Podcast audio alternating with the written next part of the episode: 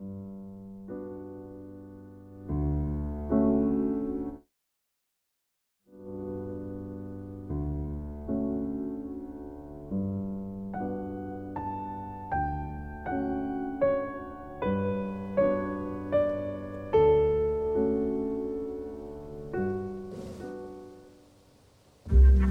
lytter til Radio på toppen 88,2 FM.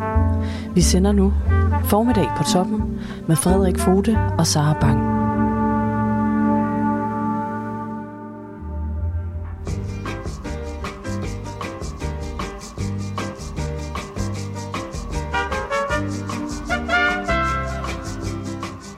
Godmorgen derude. Det er tirsdag den 20. juli, og du lytter til Radio på Toppen 88,2 FM. Du kan også lytte med på vores internetradio, og, og, øh, og, øh, og, øh, Og senere kan du også fange dagens udsendelser som podcast inde på hjemmesiden radiopotoppen.dk. Og Sara, ja. hvordan har du det i dag? Jamen, altså, jeg har det jo, jeg har det godt. Jeg er også, jeg er lidt, øh, man kan vel egentlig sige, der blev simpelthen fejret i går. Ja, for fortæl lige, hvad du lavede i går omkring kl. 12. Der stod jeg nede ved øh, vandtårnet her i Skagen, og øh, så hørte jeg simpelthen Birgit Hansen åbne hele ballet med en øh, tale.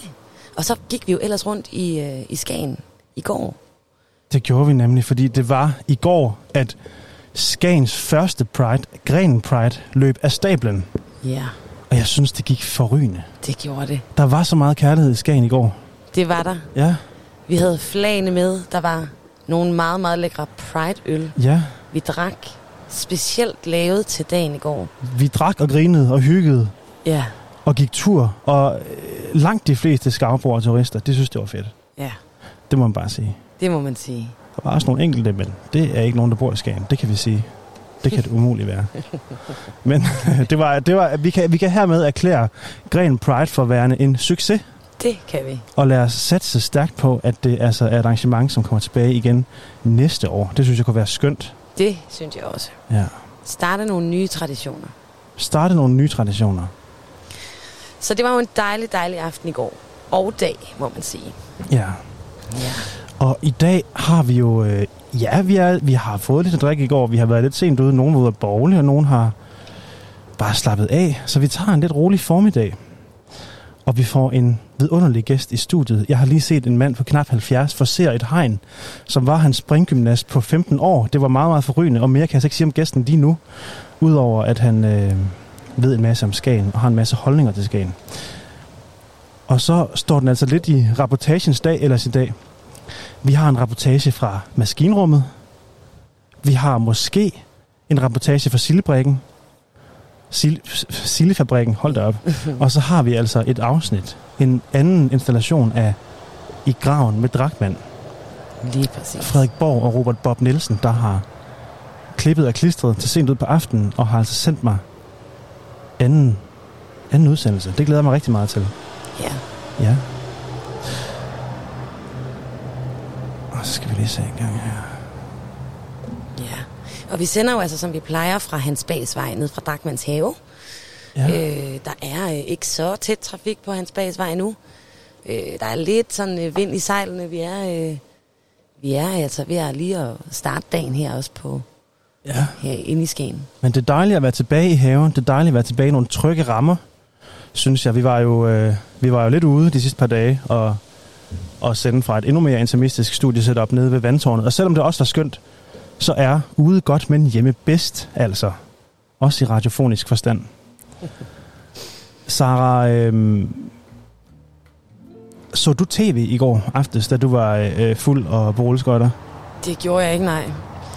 Men jeg kan da forstå, at der er sket noget inde i tv'et. Så du tv i går? Jeg så, jeg så et interview fra God Aften Live tre gange i går. Det har jeg aldrig i mit liv gjort før. Skal, jeg, jeg vil godt lige spille noget for dig. Ja, tak. som et, et professionelt menneske kan svare på. Det er ganske idiotisk, skal jeg sige dig. Ja. Fordi det er meget mere øh, svært, det er meget mere alvorligt, ja.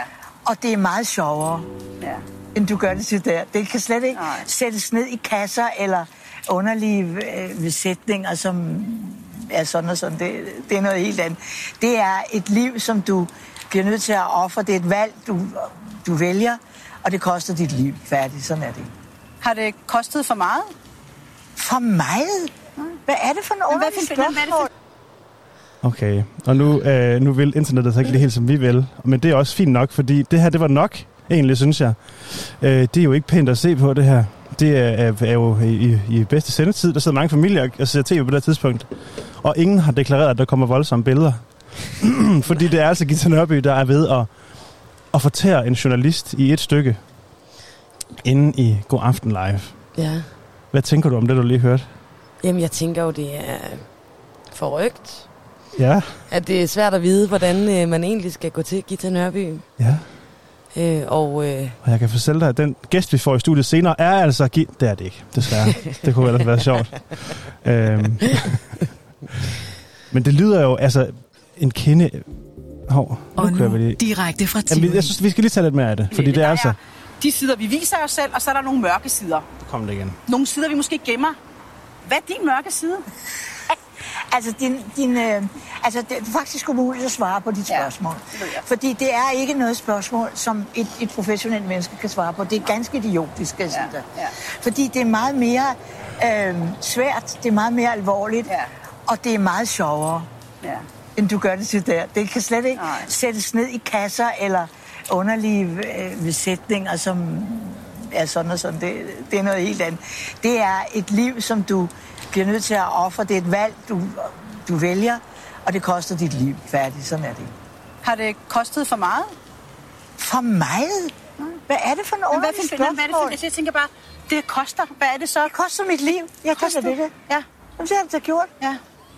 For du har gået ind med det med liv og sjæl. ja, hvad skulle jeg ellers gøre? Jeg forstår dig ikke. Men det er jo mange erhverv, der, der er det jo et arbejde fra 8 Jamen, jeg Det har jo, det for har jeg det jo aldrig prøvet. Ja, ja. Så derfor kender jeg ikke til det. Jeg ved heller ikke, hvad en sommerferie er. Nej. Eller fri.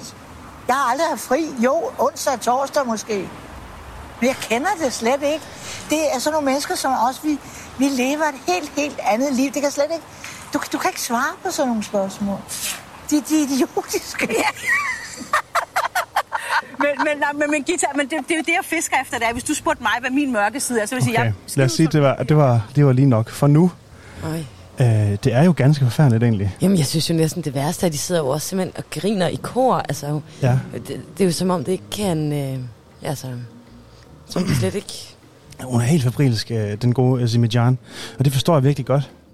Inde på Twitter skriver Sandy West, Gita Nørby i aftenshowet gav mig 1. Lyst til at flå huden af mig selv. 2. En ekstrem længsel efter Kirsten Birgit. Lars Østergaard skriver, Jeg tror, at Gita Nørby skal lære at sige nej til de ting, hun ikke gider.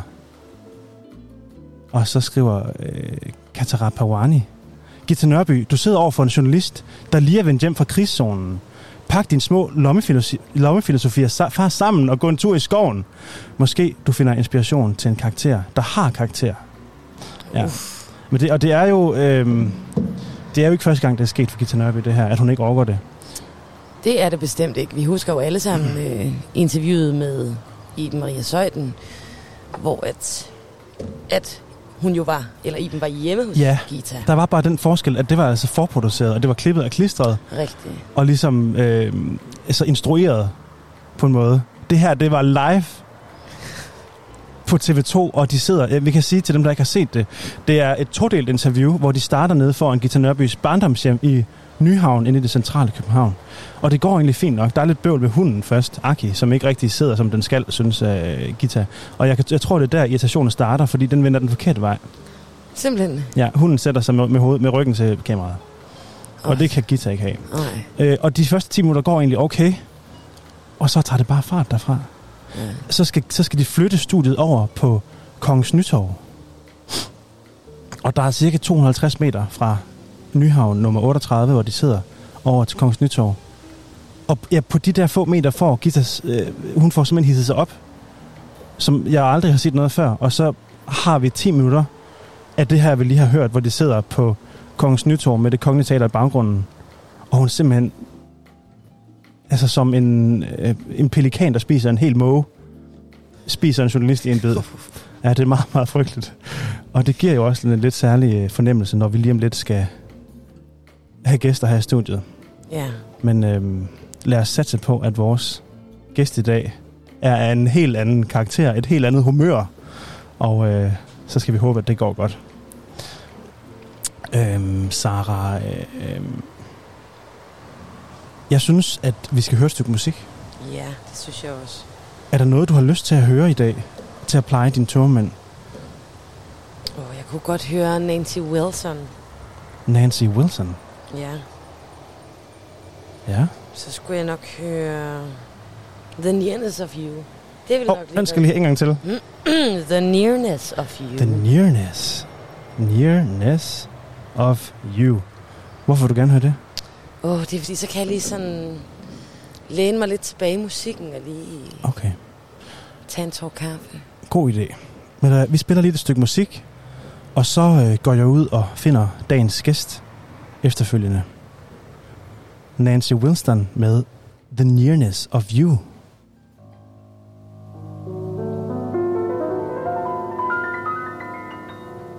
It's not the pale that excites me, that thrills or delights me. Oh no.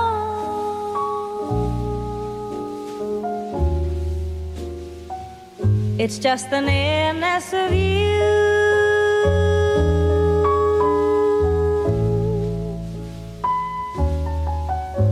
Isn't your sweet conversation that brings this sensation. Oh no.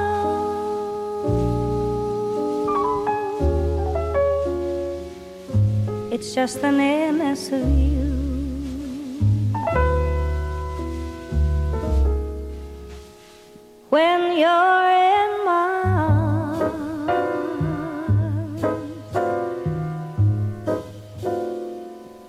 And I feel you so close to me.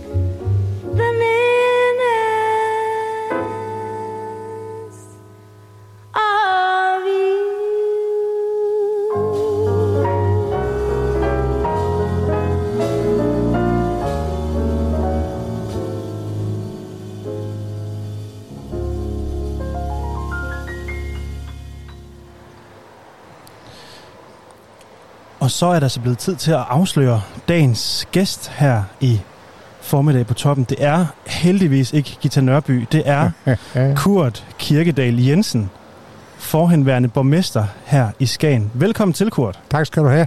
Kan du høre mig klart og tydeligt? Så fint. Og dig så selv fint. også? Også det. Så spiller det bare. Yes. Øhm, og Kurt, du er her jo fordi, at du genopstiller til kommunalvalget Ja, her ja. til efteråret. Ja.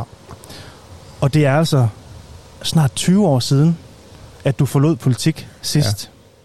Ja. Og øhm, jeg vil gerne lige sige til de lyttere, som måske skal stemme for første gang til kommunalvalget, og derfor af åbenlyse årsager ikke kender dig, at du har øh, du er altså tidligere fisker, Du har været fagforeningsformand, og så er du altså forhenværende medlem af kommunalbestyrelsen her Ja. i Skagen. Ja. Ja. Du sad i byrådet fra 86 til øh, jamen, den første dag i 2002, og øh, tilbragte altså de sidste otte år i kommunalpolitik som borgmester her i Skagen, dengang der hed Skagen Kommune. Du har gjort dit forarbejde godt. Absolut. øh, du havde to perioder som borgmester fra 94 og frem til altså 2002. Ja. Øh, og det er altså dermed snart 20 år siden, at ja. Du forlod politik. Ja. sidst. Ja. Så kommer vi til marts måned, hvor du skriver sådan her på Facebook. Kender I den om en gammel cirkushest, der lugter savsmuld? Jeg er blevet opfordret til at forsøge at tage en tørn mere i kommunalbestyrelsen. Da jeg stadig brænder for vores by og kommune, har jeg besluttet mig for at stille op. Om jeg bliver valgt, må tiden vise. En ting er helt sikkert. Jeg vil glæde mig til at arbejde til gavn for vores fællesskab, og glæde mig til at arbejde sammen med vores borgmester og alle de andre gode mennesker i byrådet. Ja. ja. Kurt, hvorfor er det tid til lige nu, som du annoncerede tilbage i marts, at forsøge at tage en tørn mere? Ja, det er jo et godt spørgsmål. Øhm, jeg valgte jo frivilligt der tilbage i 2001 at, at stoppe. Og øh, har der indimellem haft lyst, men ikke haft tid til at komme ind i politik igen, så fik jeg en opfordring, og så siger jeg, jamen jeg har, synes jeg selv, noget at byde ind med, har noget erfaring, og jeg har en lyst til at, at gøre et stykke arbejde. Og så også det, jeg synes, der er spændende, det er, at nu er det lige pludselig blevet en meget, meget, meget større kommune. Vi går helt Sæby, Frederikshavn og Skagen. Det er noget helt, helt andet, end det jeg forlod. Og det kunne jeg egentlig godt tænke mig at komme ind og snuse det, og være med til at bidrage til udviklingen. Mm. Du skrev, at du var blevet opfordret til at genopstille. Ja. Hvem har, har opfordret dig til det? Ja, det var jo vores gode borgmester, som spurgte om ikke jeg har lyst, og øh, jeg har jo dyb og stor respekt for Birgit Hansen, og øh, kunne egentlig godt tænke mig at arbejde sammen med hende. Altså, vi har da haft kontakt igennem alle årene, og jeg har kendt Birgit i mange, mange år. Og jeg, jo, øh, så, så siger jeg jo, lad os prøve, og så se, hvordan øh, tingene udvikler sig. Ja. Og reaktionerne var altså også meget positive fra folk, da du annoncerede din, øh, dit kandidatur Ja, til... det må øh, man sige. Det må Folk man skrev, sige. øh, de var lykkelige for, at du genopstillede, Ja, og at, de, ja, øh, at du allerede ja. havde deres stemme, og at øh, det var det helt rigtige valg. Ja, ja, det var flot, flot reaktioner. Ja, det må man sige. Øh, jeg har læst dem alle sammen. Der var over Nå. 100, og de var alle sammen positive, kan jeg fortælle dig, hvis ikke du har gjort det. Øhm, Jo, er noget politikere de gør, så er det jo gå ind og så sige, hvad reagerer folk omkring, hvad siger de, og sluger jo råt, hvis der er nogen, der siger noget pænt om en. ja, ja, ja. Og ved du, du får lige lidt mere her, inden vi går videre, så fordi ja. Birgit Hansen, borgmesteren i Frederikshavn Kommune, hun ja. Siger sådan her om dig. Kurt er en kolossal kapacitet. Han har stærke holdninger og brænder stadigvæk for lokalpolitik. Han har også den sociale indignation, der gør, at han løfter resten, undskyld, øh, løfter røsten omkring ældre og socialområdet. Kurt er simpelthen bare et stærkt skagenkort. Men som tidligere borgmester kender han også betydningen af at se tingene i en helhed, og ikke mindst evnen til at samarbejde. Mm. Der er stor respekt omkring Kurt, og den deler jeg. Og det siger hun altså til Kanal Frederikshavn tilbage i marts måned. Okay. Den her sociale indignation, har den noget med ønsket om at vende tilbage til politik at gøre? Jamen altså, politik, det er jo at gå ind og være med til at udvikle nogle områder. Træffe beslutninger, der berører en pokkers masse mennesker. Mm. Og der er jo nogen, som altid på den ene eller anden måde er uden for det etablerede. Det kan være på grund af sygdom, det kan være på grund af mange ting. Og der er det vigtigt, at os, der har overskud, vi hele tiden tænker på, at dem, der ikke af den ene eller anden grund i kortere eller længere tid kan selv, men har brug for hjælp, der er vi til at hjælpe og støtte op. Det er, det er, sådan har jeg altid haft det. Det har jeg lært hjemmefra af min gamle bedstemor, Mm. som jo var øh, tilbage i stavningstid. Øhm, så ja, den er der. Den er der. Og, og, og øh, det er altså som tidligere fagforeningsformand Mm. og blev borgmester i den periode, hvor fiskeriet gik af held, har jeg nær sagt, af H til. Mm. Øh, store kriser, mange sociale problemer. Der havde man for alvor brug for at kunne se helheder og hjælpe dem, der har behov for hjælp. Mm. Altså, Birgit Hansen beskriver det som en social indignation. Ej, det ved jeg Er ikke. du om enig i det? Ja, shit, det ved jeg ikke. øh. Jeg kan godt blive fly forbandet, hvis der er nogen, der bliver behandlet dårligt. Ja. Og det reagerer jeg over for. Altså, en af de ting, som øh, jo irriterer mig, og det kan jeg prøve at, at, at tage det lidt over til den diskussion, vi har hver eneste år i Skagen omkring uge 29. Der er jo nogen, og ikke mindst medier, men der er mange, der ligesom vil gøre det til et problem. Der er ballade, og der er uro. Fordi nogle få procent ikke kan finde ud af at opføre sig ordentligt, skal man ikke generalisere. Det gør man, når det er muslimer, det gør man, når nu det er... Ja, nu har vi Pride i går, når det er anden seksuel, øh, øh hvad hedder det, ja, hvad kalder man det? Interesse. Orientering, ja, ja. ja, ja, orientering, ja tak. Ja. Det er godt med lidt hjælp. Jeps. Altså, det er det, der er, altså den der med generaliseringen omkring nogle problemstillinger, det kan jeg pokker mig ikke tage. Jeg bliver, jeg bliver rasende, fordi der er nogle enkelte, der skærer ud og laver ballade, og så går man ind, og så øh, laster man en hel gruppe. Ja. Så noget, det kan, det kan gøre mig virkelig fly forbandet. Du sagde nogle enkelte. Mener du nogle enkelte udefrakommende, som kommer til Skagen i Jamen, uge 29, altså, der er jo- eller er der- det de... Der var jo øh, måske ikke så meget i år, men tidligere har været masser af medier, der har været deroppe og vil problematisere, at de unge mennesker, de kommer op og har det sjovt ja. Med hinanden. Ja. Så finder man nogle enkelte, der har lavet, måske flyttet nogle havebænke, eller lavet lidt øh, ramachan i gaden. Og så skulle det generaliseres, at det er dem alle sammen. Eller, det er det jo ikke. Altså, jeg elsker unge mennesker, der gerne vil være med til at have en festlig oplevelse og have det sjovt med hinanden. Mm. Og at der så er nogen, der laver lidt mere sjovt end godt er, det skal vi jo ikke øh, øh, bebrejde andre. Mm. Som jeg siger, heller, ligesom vi heller ikke skal bebrejde muslimer, der er nogle enkelte, der ikke kan finde ud af det. Mm. Øh, eller, ja, Du sagde, at du var interesseret i erhvervspolitik her i Skagen, og du har også. Ja. tidligere haft en, en handelsvirksomhed, som nu er blevet til en investeringsvirksomhed. Så, ja, men den er jeg så ude af nu. Den er Jeg ude- solgte den er ude af nu. Ja, Ja. ja. ja. men erhvervslivet er noget, der interesserer dig. Er, er, er det derfor, at du også synes, at øh, Skagen skal være en turistby i så stor stil, som det er i dag? Altså, øh, jeg vil sige sådan, turisme er et godt og uundværligt supplement til vores økonomi. Men turisme er ikke det, der bærer Skagen og øh, Skagens udvikling. Det er vores hovederhverv, det er fiskeriet. Mm. Og en forudsætning for, at turisme kan udvikles, det er, at byen bliver bevaret. Selv luftvåbene er med Ja, de er, vi har haft kørende med den russiske ambassade her på radioen. Jeg håber ikke, at det er... Jeg har inviteret Biden. Han er, han er også sådan en gammel en, ligesom mig. Godt, Så han skulle lige komme og hjælpe. selvfølgelig. Men forudsætning for, at tu- turismen øh, kan udvikle sig, det er, at den ikke bliver det bærende, men bliver et supplement. Det skal altid være sådan lidt populistisk sagt, at du skal kunne skvat over en trav og få en mågeklat i nakken. Og det skal forstås på den måde, at hvis det bliver en kulisse og ikke en levende by, der også lever, når nu at solen ikke skinner, Ja. Øh, øh, det, må aldrig, det må aldrig nogensinde glippe. Det skal være sådan. Så udviklingen af vores hovederhverv, fiskeriet og alle de følgeindustrier, der er, Mm-hmm.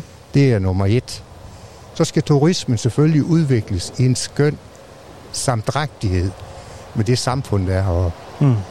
Og der er, jeg mener, vi måske har behov for, ikke måske, jeg mener, vi har behov for, at der bliver udarbejdet en egentlig turismepolitik. Vi må Mm. aldrig overlade udviklingen af turismen til erhvervet selv. Det skal ske i samarbejde med erhvervet. Men erhvervet, produktet af turismeerhvervet, går midt i blandt os alle altid. Det vil sige, at det berører mig som borger, det berører alle borgere. Derfor er det også et fællesskab, der skal udvikle. Hvad er det for en turisme, vi vil have? Og det mener jeg, vi har behov for. At få en diskussion og en dialog omkring, hvordan får vi det her gjort i, i sammen, sammenhæng. Kurt, mangler der politisk styring i turismen i, øh, i Skagen? Jeg, jeg ved ikke, om jeg vil sige, at der mangler politisk styring. Der mangler styring. Og, og grunden til, at jeg ikke vil sige, at det skal være politisk styring, det skal være en styring, som hele samfundet er med til at sikre. Jamen er det ikke netop politisk, styr, politisk styring? Du Jo, er det- forhåbentlig jo. valgt lige om lidt som øh, Jo, jo, altså det, det, bestyrelsen. det, det er øh, det politiske system, der skal generere diskussioner Ja. og, det, og styre øh, debatteren og opsamling af de øh, idéer, der måtte komme. Men vi har set så mange steder rundt omkring i verden, at turismeerhvervet har ødelagt sig, ødelagt sig selv, øh, fordi der ikke har været styring. Og det ønsker vi ikke. Det ønsker jeg ikke for Skagen. Mm. Øh, så derfor mener jeg, at vi skal gå ind i fællesskab. Alle de forskellige interesseorganisationer, ikke bare turismeerhverv, men os alle sammen. Få en fordomsfri diskussion omkring, hvad er det for en turisme, vi vil have? Ja. Hvad er det for nogle trends, der er? Hvad er, siger fremtiden omkring turisme? Hele den diskussion vil jeg gerne være med til at, at sikre. Som det er lige i øjeblikket, der har vi to interesseorganisationer. Der etablerer et destinationsselskab, der hedder Turisthus Nord, og der er turistforeninger, som er erhvervet i kommunen, toppen af Danmark. Bare, fordi De- et offentligt spørgsmål, Turisthus Nord og Destination Nord er vel det samme, ikke? Jo, jo Ja. Destination Nord og så toppen af Danmark, det er to forskellige ja. ting. Ja. Og, og der har været nogle diskussioner, også offentligt, imellem de to parter. ja. Vi kan ikke holde til, at erhvervet strides. Vi skal finde ud af at arbejde sammen, og så skal vi sikre, at byens borgere og byens an- øvrige foreninger også er med til den der mm. øh, diskussion om, hvad vil vi. Men toppen af Danmark repræsenterer jo netop virksomhederne heroppe, Det er kun erhverv, ja. Det er kun erhvervet, ja. ja. Er Destination Nord ikke netop det, du efterlyser? En mulighed for, eller et forsøg på at øh, kontrollere, eller styre, eller guide turisme? Jo, men, Politisk. Men, jo, jo men, men jeg mangler den almindelige skavbus involvering i den diskussion. Ja. Det er det, som det foregår hen over hovedet på os ja. alle sammen. Jeg vil, jeg vil gerne, at, at øh, det kan være Handelsstandsforening, det kan være Viseklubben, det kan være... Altså alle de der små foreninger, der er, øh, grupperinger. Øh, det er jo ikke nogen ubekendt, at der er en diskussion omkring øh, musik her i Skagen. Altså, der er nogen, der føler sig voldsomt generet af de her store live-koncerter, der foregår på havnen. Og der, jeg, jeg siger det på den måde, at jeg kan godt forstå, at erhvervet gerne vil underholde sine gæster. Og, og restauration gerne vil, vil underholde sine gæster. Men vi skal huske på, at jeg er, ikke, jeg er nødvendigvis ikke en del af festen, forstået på den måde. Hvorfor skal jeg høre på det musik, hvis ikke jeg sidder og har bestilt en billet til det? Ja. Og den diskussion foregår. Og der sidder man i hver sin lejr og råber og skriger, og der vil jeg godt være med til at se, om vi kan finde en eller anden, et eller andet fælles fodslag, øh, så vi ikke øh, generer nogen, og at turisterhvervet ikke bliver en belastning mm. for den almindelige skavbo. Altså den der, øh, hvad skal man sige, øh, den her sammenhæng og den her øh, dialog er vi nødt til at tage med hinanden. ja. Du, du sagde før, da vi talte sammen inden interviewet her, at du synes, der var en splittelse i befolkningen her i Skagen. er det, det, er det der den, du mener der? Det er den, jeg mener. Ja. Altså, øh, hvis man... Nu her, øh, efter jeg annoncerer mit uh, kandidatur har jeg fået et hav af henvendelser fra nogen.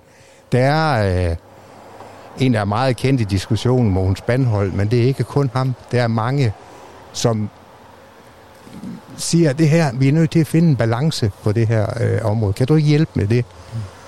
Og, og der er det så, jeg står med et ben lejer, fordi jeg pokker mig godt forstå, at erhvervet gerne vil underholde sin gæst. Men jeg kan også godt forstå de mennesker, som skal op og passe arbejde. Hver eneste dag her i år, at jeg gerne vil have lov til at have en nattesøvn mm. i fred og ro. Så det er den der, øh, den der dialog, som jeg godt vil være med til at bringe på banen på et savligt, fagligt og fornuftigt grundlag. Ja. Du synes, det gør, at der skal være plads til, at erhvervet kan underholde sine Selvfølgelig, gæster? selvfølgelig. Altså, Ja. vi ved jo selv, når vi er turist, vi vil jo gerne have nogle gode oplevelser, ja. når vi er ude. Men vi skal også tænke på, der er jo så nogen, der passer et arbejde. Ja. Der skal have en natsøvn for at kan passe sit, sit arbejde, der kan føle sig generet. Men hvad har du tænkt dig at sige til dem? Altså er det ikke kun, det står på i nogle få uger om året? Har du Jo, tænkt jo. dig at stille dig på erhvervets side og sige, at de må lære at leve med det? Nej, men jeg, jeg, har tænkt, jeg har tænkt mig at stille mig på begge parters side, og det lyder som et typisk politikersvar, at man ikke har en holdning. Men jeg, jeg kan se problemsættet for begge Ja. sider. Og der er det jo så, vi må finde ud af, hvor er det, vi skal have de live-koncerter? Mm. Øh, øh, og hvornår? Altså, da vi i sin tid overtog Løsbådhavnen fra staten, mm.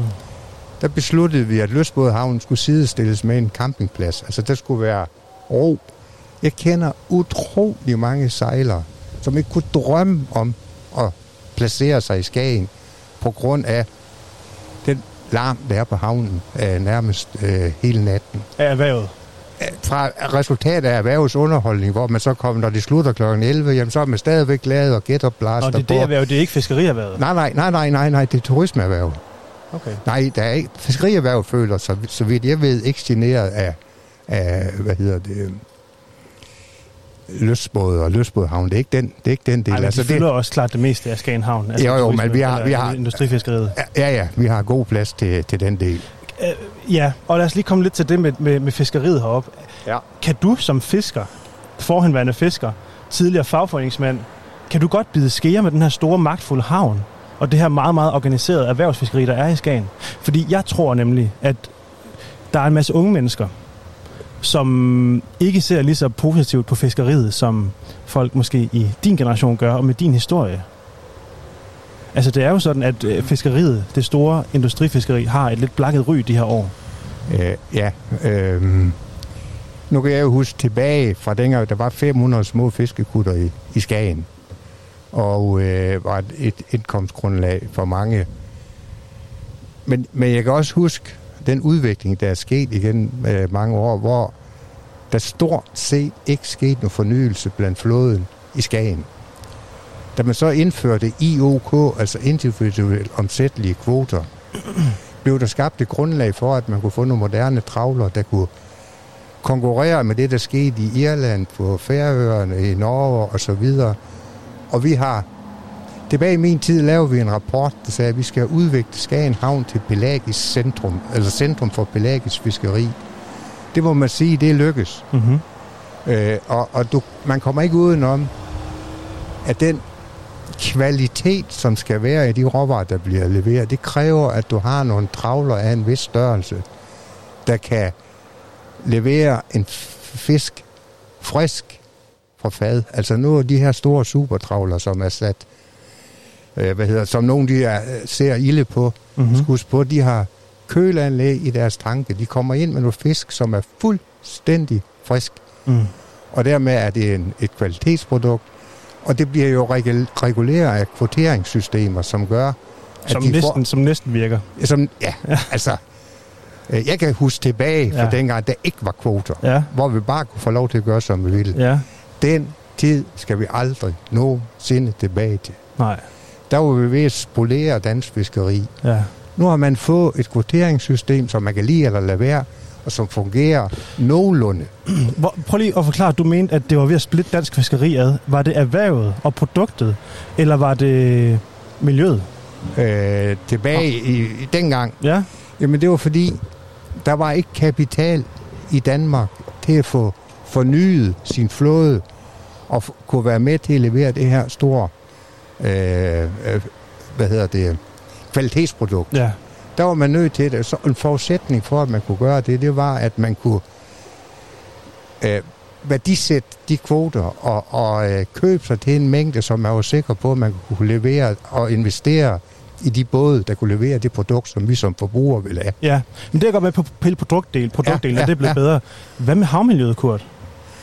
Jamen altså, det er ikke de store not- og travlere, der spolerer havmiljøet. Noget af det, der spolerer havmiljøet, det er de øh, hollandske bumtravler, der slæber med kæder hen over bunden og spolerer. Når, du, når, når man ser, hvad der sker efter de har været igennem, så er det fuldstændig, det er ligesom at pløje en mark. Ja, Det er sådan noget, der, der spolerer.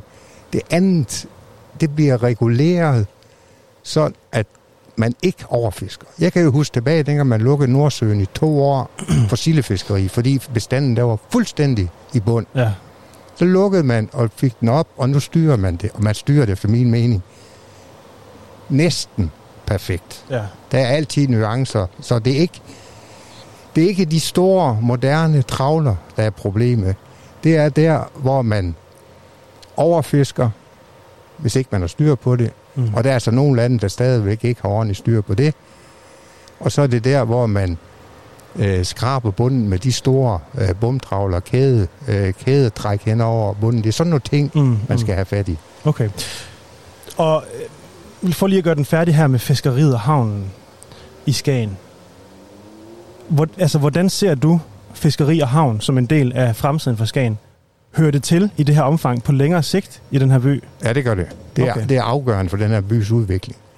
Ja. Det er, at, at havnen øh, fortsat udvikler sig, fiskeriet fortsat udvikler sig og eksisterer. Der kan jeg så se, at som en konsekvens af Brexit, Ja. er der nogle ting, som, som truer i horisonten, og hvor vi er nødt til at igen vise, at vi kan stå sammen, og så få øh, udviklet det her erhverv, så det fortsat eksisterer. Der er altså nogle industrier og nogle travler, som ikke har det alt for godt lige i øjeblikket, på grund af konsekvenserne af Brexit. Ja, fordi jeg kan se, at økonomien er jo faktisk ikke fremragende i Skagen Havn i tiden.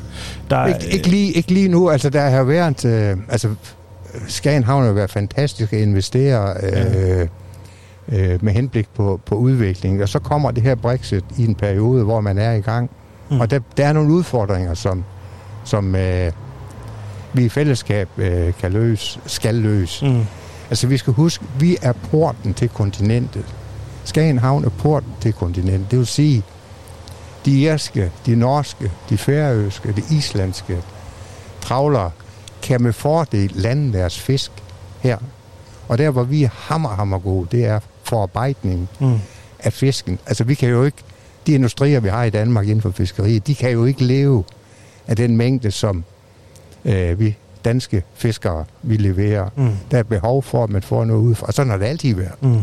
Skagen Havn er for eksempel Sveriges største fiskerihavn. Okay. Forstået på den måde, at der er ingen steder i Sverige, der bliver landet så meget svensk fanget fisk, som der bliver her i Skagen. Mm. Mm. Så jo, der er nogle muligheder, men der er også nogle ting i horisonten, nogle mørke skyer, som gør, at vi skal øh, vise, Ja. at vi kan stå sammen en gang til. Ja, fordi det ligner jo lidt den situation, man har i landbruget også. Altså Skagen Havn har gældsforpligtelser på næsten 750 millioner, og kun en egenkapital på 250 millioner. Ja, ja. Hvad tænker Ja. du om det? Nu jo, men det er jo sådan, at, at øh, i en investeringsperiode, og den har Skagen Havn i den grad været ude, ude øh, i her de senere år, Ja, der vil altid være et misforhold imellem de to tal. Ja, Det, der er vigtigt, det er jo, at de investeringer og den interesse, der var for de investeringer, Ja. skal være med til at sikre, at vi overlever. Altså, der var jo den nye havn, tredje etape, som lige er blevet etableret, de var, er jo lejet ud alle arealerne. Det vil sige, at der er behov for de arealer, og det skal nok generere den omsætning. mm. Så er der, kommer den der lille hvad hedder det, ting ind, som, øh, som Brexit, eller lille, det er den ikke, men den ting, som kan forstyrre billedet, så det kan få skubbe sig okay. lidt. Men jeg er fuld optimist. Okay. Ved du hvad, lad os lade fiskeriet ligge der. Det synes jeg landede et fint sted. Øh, og så er der en sidste ting, jeg gerne lige vil vende med dig, Ja. øh, som er en politisk udfordring, I har her i Skagen. Øh, jeg har talt med flere skarboer, som synes, at det er et enormt problem, at så mange unge mennesker flytter væk fra Skagen, Ja. og at alt for få flytter hertil. Ja. Hvordan ser du på hele den problematik? Altså, øh, det er jo en udvikling, der er stort set umulig at styre. Det er et sp- spørgsmål, vi har diskuteret i politisk i Skagen igen mange, mange, mange år. Jeg kan huske en gang på et byrådsmøde, hvor jeg kom med en udtalelse om, på baggrund af det, det faldende øh, børnetal og ungdomstal her i kommunen, det knokler byrådet også for at gøre noget ved. Og det blev jo selvfølgelig misforstået, at, at øh, vi sådan rent fysisk øh, ikke gjorde noget, noget ved det. Ja. Men altså, det der med at flytte uddannelser ud i Danmark, Mm. kan være med til at bidrage på nogle områder. Men uanset om man flytter dem til Jørgen, eller til Frederikshavn, eller til Aalborg, Mm. Så vil de unge altid vælge at flytte derhen, hvor uddannelsesmiljøet er. Mm-hmm. Det, der er vores opgave, det er at gøre det her lokalsamfund så interessant, at man har lyst til, når man er færdig med sin uddannelse, Mhm. mm-hmm. at komme tilbage. Som der var en indianer, der engang sagde, der er to ting, du kan give dine børn. det er, at de skal kende deres rødder. Men du skal også give dem vinger, så de kan komme ud og opleve verden. Så skulle de rødder, vi har lært dem, da de var børn og unge, jo gerne medføre, hvis mulighederne er der, mm. at de så kommer tilbage hertil og vil etablere sig. Men det kræver jo, altså vi skal have flere erhverv, der har en høj uddannelse. Men det løser det heller ikke alene, fordi hvis nu at vi søger, det kan være på Skagen Museum, en museumsinspektør eller et eller andet, typisk så er der en ægtefælle, som måske også har en højere uddannelse, der også skal have et job. Og det vil sige, at du skal finde job til to høje uddannelser, selvom du kun søger en. Og det er der, vi har øh, nogle problemer. Mm. Men altså, jeg synes... Altså, jeg, jeg har ikke løsning på, hvordan vi skal gøre det, men jeg synes, jeg begynder at fornemme, Mm. at der kommer en del unge tilbage til Ja. Skagen.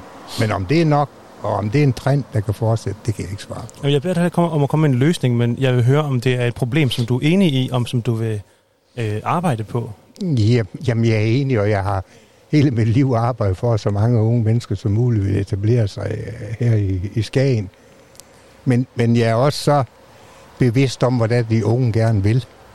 At, at der er ikke... øh, Altså, vi kan ikke holde de unge tilbage. De vil ud i uddannelsesmiljøerne. De vil søge til de lidt større byer. Mm. Vi har selv børn og børnebørn, der bor i Aarhus, fordi... Altså... Og når jeg snakker med dem om det, hvad, hvad kan få jer til at komme tilbage? Ja. Ja. Altså, de, de bliver storbymennesker, de har nogle...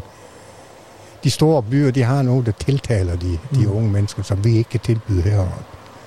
Det vi så skal være med til, det skal, vi skal også huske på, vi har jo også brug for unge på ikke højt uddannet niveau. Altså, vi står med en ældre sektor, som mangler masser af arbejdspladser. Vi skal Ja. ja. gøre sådan nogle attraktive. Og så skal vi være heldige en gang imellem at kunne få skabt de der akademiske arbejdspladser, som kan være med til at tilføre øh, nogle ting. Men det er altså en kombination. Jeg tænker, du er tilhænger af øh, regeringens øh, altså uddannelse, eller reform af de uddannelser udflytningerne. udflytning, ja, det er jeg bestemt, bestemt fordi For, øh, kommer, I, kommer I til at få gavn af det i Skagen, som det ser ud lige nu? ja, det, det vil jeg nok øh, tvivle lidt på. Hvorfor? fordi øh, der kommer ikke en uddannelse til Skagen. Der, Skagen har altid været den, at hvis du skulle på gymnasiet, skulle du til Frederikshavn. Ja. Vi har jo ikke noget gymnasie, vi har heller ikke et befolkningsgrundlag, der kan berettige til, at vi får den form for uddannelse. Altså det er klart, hvis der flytter flere unge mennesker til Frederikshavn, fordi uddannelser de bliver etableret i Frederikshavn, så kan det godt være, at der er nogle få, der vil bosætte sig i Skagen, men hvad der er til gavn for Frederikshavn, det er altså også til gavn for Skagen, fordi vi er én kommune. Det skal vi huske. Altså, Frederikshavn er jo hedder kommunen, og det vil sige, altså om de bor i Frederikshavn eller Skagen, skattegrundlag og indtægterne, de kommer. Så og så er der jo, der mangler gode unge kræfter, så der er en, en cirkushest som dig, der savner slagsmål tilbage i, i arenaen altså. Ja, men heldigvis, og det vil jeg godt sige, nu kommer, når, når man kommer tilbage i politik, Ja. og du stiller op, så holder kandidaterne, i hvert fald for vores parti, jeg går ud for, de gør det for alle, Ja. det, der hedder kandidatmøder, hvor man fortæller om, hvorfor man stiller op Ja. over for medlemmer. Jeg var høj første gang, jeg gik hjem, fordi der er mange nye, unge mennesker, der stiller op. Og ikke bare det, de stiller op, men deres argumentation for det. At de virkelig har tænkt over, hvorfor. Altså familiefædre og familiemødre, der vælger og vil ind og bidrage til demokratiets udvikling og til kommunens udvikling. Det var del med dejligt at opleve. Dejligt. Kurt, øh, vi har brugt al tiden, vi havde Har vi dig. det? Har Ja, det har vi faktisk. Vi har talt i over en halv time. Har vi det? Ja, Nå, det fløj afsted. Har du noget på hjertet, du gerne vil sige, inden vi runder af? jeg tror, vi... Nej, Nej. vi... Du kom med et øh, musikalsk ønske, da vi talte sammen før, som jeg har Ja. fundet frem her. Prøv lige at fortælle, hvorfor vi skal høre det her. Jamen, øh, erindring er jo, det er den, vi skal høre, øh, Skagens national sang. Det kan godt være oven på det lækre musik, som du øh, øh, spillede før, at det kan virke en anelse kedeligt. Men den fortæller lidt omkring øh, Skagens historie. Så jeg synes, vi skal lytte til teksten og, og, og, og tænke lidt over, hvad det er, der bliver sang, sunget. Godt. Kurt Kirkedal Jensen, rigtig mange tak for besøget her i Ja, Radio på selv tak. Toppen. Det var en fornøjelse. Og del med dig, I laver sådan noget som det her. Godt. Godt, Godt gået. Tak for det. Tak. Her er det erindring, altså skrevet teksten af Holger Drachmann.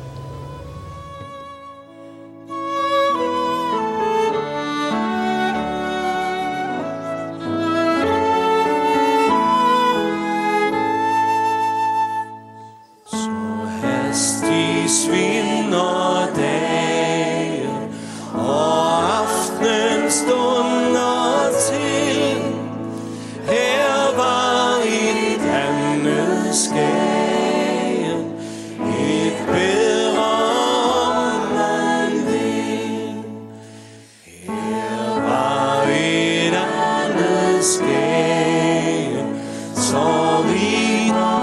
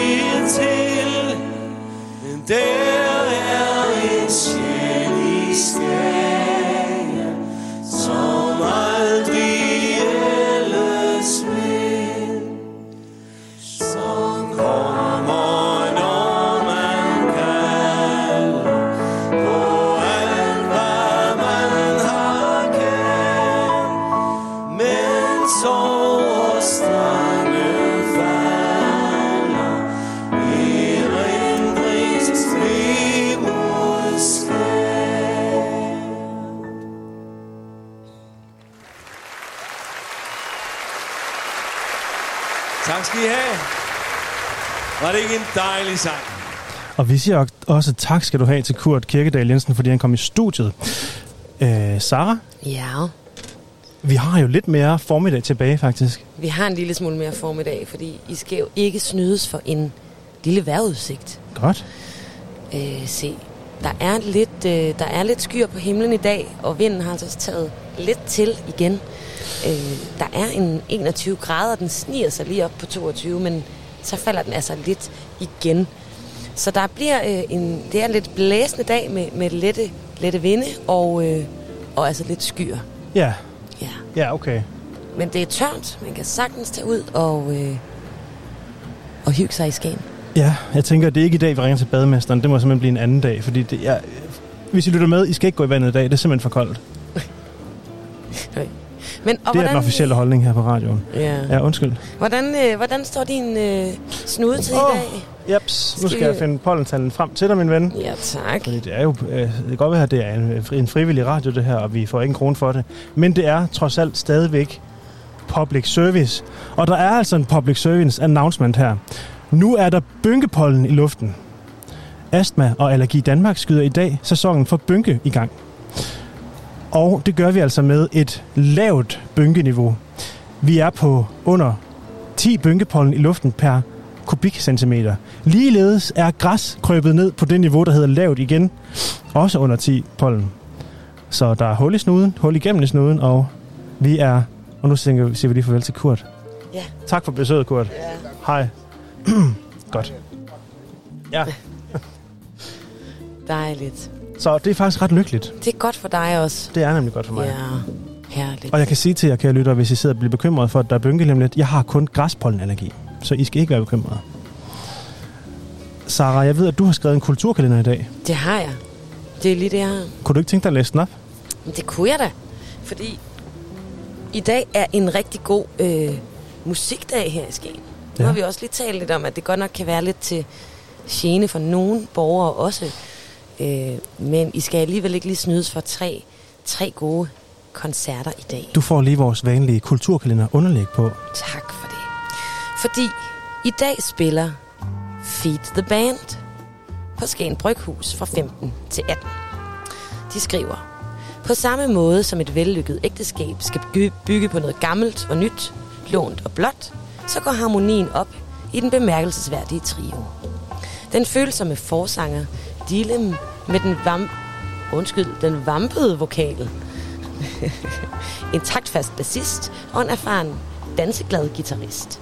Bandet er et mælkebøttebarn udsprunget af tilfældigheder, men til trods for pigernes unge alder, så yder de et bredt repertoire til enhver tænkelig lejlighed.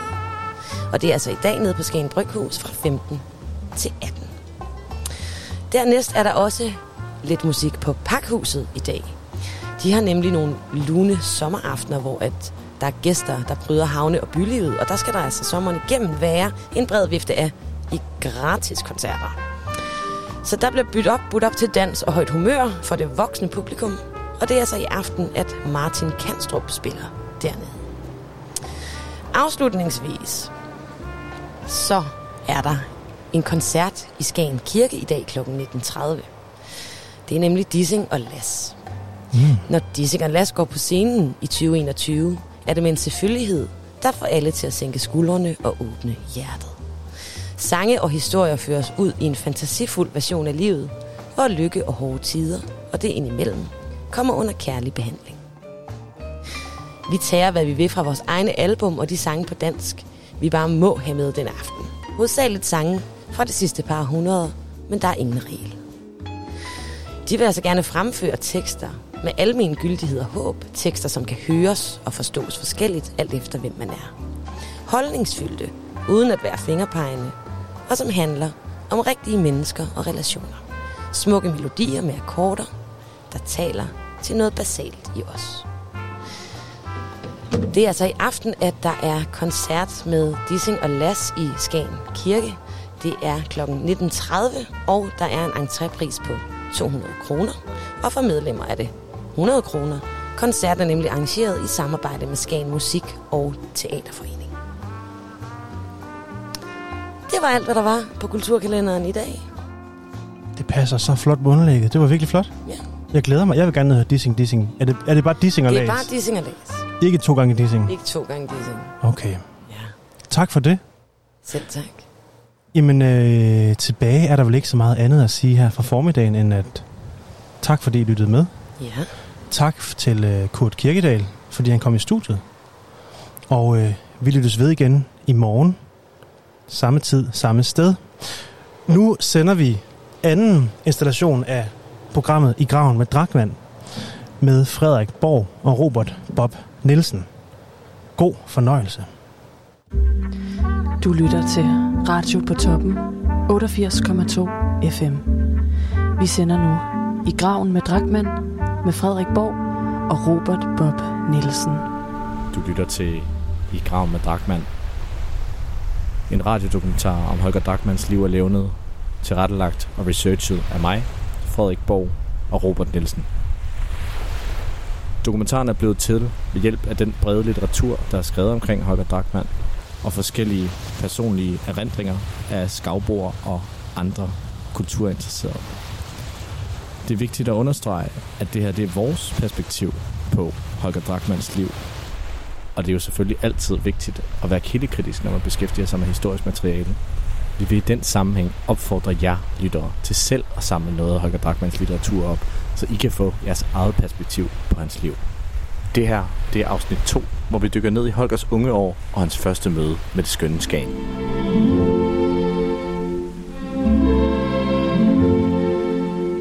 Vi elsker vort land, når den sinede jul tænder stjernen i træet med glans Robert, vi er landet i øh, vores lille studerkammer i øh, Aalbæk, øh, efter at have besøgt Drakmans grav, og skal ligesom øh, fortsætte dykke lidt mere ned i den her fortælling omkring øh, Holger Drakman, og øh, man kan jo bare sådan lige som indledningsvis sige, at øh, Aalbæk var jo den by, hvor at, øh, det var den sidste sta- stationsby inden Skagen. Øh, så når man kom herop i, øh, i Drakmans tid, så var det ligesom på gåben, man måtte gå resten af vejen. Ja. Øhm, men det er jo selvfølgelig først i 72, at Drakman kommer til, til Skagen, så øh, vi hopper lidt foran, forud i tiden, men ja. øh, lad os prøve at få defineret, hvad Holger var som barn. Fordi han blev født, født i 1846. 1846, ja. Den, øh, den 9. oktober 1846 bliver han født. Øh, og øh, starter, øh, jeg vokser op på, på Amager Torv, som ikke ligger på Amager, men, øh, men ligger øh, der, hvor, ja, det er der, hvor Storkespringeren er. Det er der, hvor Storkespringeren er. Det, det er det nemlig. Og, øh, og familien flytter også til, ja, kort efter til Møntergade, også inde i, i Indre By. Men øh, han er født af, øh, af skibslæge og kirurg, øh, Andreas Geo Drakman. Og, øh, og moren øh, hedder Wilhelmine, øh, men, men dør desværre, da Holger kun er 10. Ja. Øh, hvor efter at, at faren så gifter sig igen. Øh, og han er, han er andet barn. Han, er, han har en stor søster, der hedder Erda. Og øh, han bliver beskrevet som et meget ildert barn. Ja. Altså han, øh, søsteren, Erna, storsøsteren der, beskriver ham senere som, øh, at han enten slås, spiser eller sover. Ja. Det, det er ligesom det. Og der bliver også beskrevet, at han øh, i skolen er øh, allerede der er en dygtig skriver og får lov til at læse flere af hans øh, stile op, ja. men øh, også har nogle problemer, øh, som man måske kunne tale ind i, øh, i noget øh, svært ved at sidde stille, noget ADHD-agtigt måske. Ja, altså det, det, det, den, han kunne hurtigt få dem, det er der sgu også mange, der har fået, tror jeg, altså den her ADHD, ADD på sig. Ja. Øh, ja, det er nemlig beskrevet, at han er rigtig god til stile, men ellers ikke er så god i skolen, og man kunne måske man mås- kunne måske tænke sig, at han har faktisk har været understimuleret. Ja. Fordi han er altså sådan rigtig god til at, at skrive, bliver det beskrevet ret tidligt også, øh, og er kreativ, mm. og, og tegner, og laver skitser og så videre. Men, øh, men det andet, der hænger han lidt i bremsen. Ja. Og måske skal vi sådan lige prøve at definere, hvad det er for en samtid, øh, Holger Drachmann han blev født ind i. Øh, fordi det er jo det, der er mange... Øh, der er forskellige betegnelser for det. Der er nogen, der mener, at det ligesom er romantikken. Ja. Og så er der også andre, der, der kalder det den danske guldalder, fordi det simpelthen er der, hvor, øh, hvor noget af det største litteratur og kunst, øh, vil nogen mene, er, er kreeret. Øh, man kan jo blandt andet nævne, at øh, H.C. Andersen Ja. skriver jo i den tid, jeg mener, det er lige i 1845, han skriver en lille havfru, som Ja. ligesom kan sætte det i relief. Ja. Øhm, så er det jo også i øh, sådan slipstrømmen af Søren Kierkegaard, som jo er født i 1805, som også skriver hyppigt i den tid. Ja. Øhm, ja hvad Ja, kan man ellers sige om den, den Ja, øens historiske- lærer der også. Altså, ja, det er romantikken. Ja. Det, det, det er stor kunst, national øh, romantik eller romanticisme. Men altså, det er også, øh, når nu, at, at, det, at han er født i 1846, så er det også i... Øh, Jamen, at Danmark er ved at, ja, et par år efter i, mm. i, i, øh, i treårskrigen, rejser sig ligesom til, ja, til død fra 1848 til, til 1850. For ellers så er at, at Danmark blevet... Øh, jamen, vi, har, vi har taget nogle hårde slag i, i årene inden øh, Drachmann øh, bliver født. Altså, der er, øh, der er 1801 med slaget på Reden. Der er 1807 med bombardementet af København. Mm. Og, øh, og så mister vi jo Norge, øh, eller må afstå Norge i, i 1814, så vi, vi, er, vi er ikke den her kæmpe nation mere. Og, øh, og så er der den her treårskrig, som vi faktisk kommer rigtig godt ud af, Ja. Danmark, og, og, altså, og nationalromantismen, nationalismen, den, altså, den buller ud af, og så er det, at i, i Drachmanns unge år, at det, at det så går helt galt, fordi mm. så er det, vi, at vi mister øh, cirka en tredjedel af, af det daværende Danmark på det tidspunkt Ja. øh, til, øh, til krigen øh, i 1864. I 1864, ja. ja.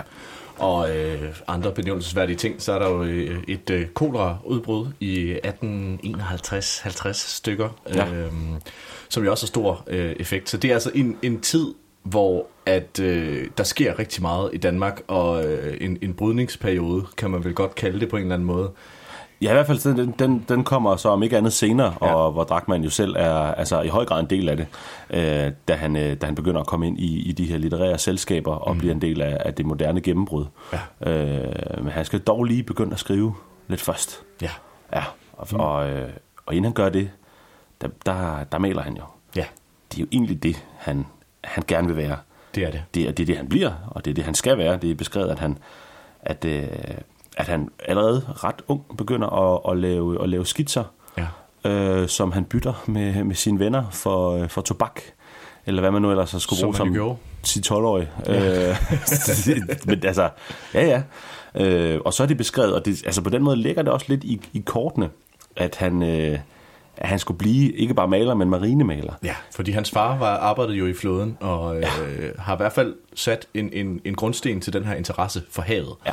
Og vi snakkede med, med en uh, dragmand interesseret heroppe i Skagen for et par dage siden, som jo øh, havde en teori om, at Drachmann øh, jo måske rigtig gerne også ville have, have været en søns, søns mand Ja. øh, og, og have rejst på de her have, men, men han blev jo tit omtalt som et skrøbeligt gemyt, som havde noget, nogle forskellige sygdomme og kvaler, som gjorde, at, at han ikke altid øh, stod så stærk, øh, Ja. slet ikke til søs, hvor han øh, er blevet beskrevet som at have, ja, kunne få noget søsyge og noget kvalme og Ja. ja. sådan lidt forskelligt.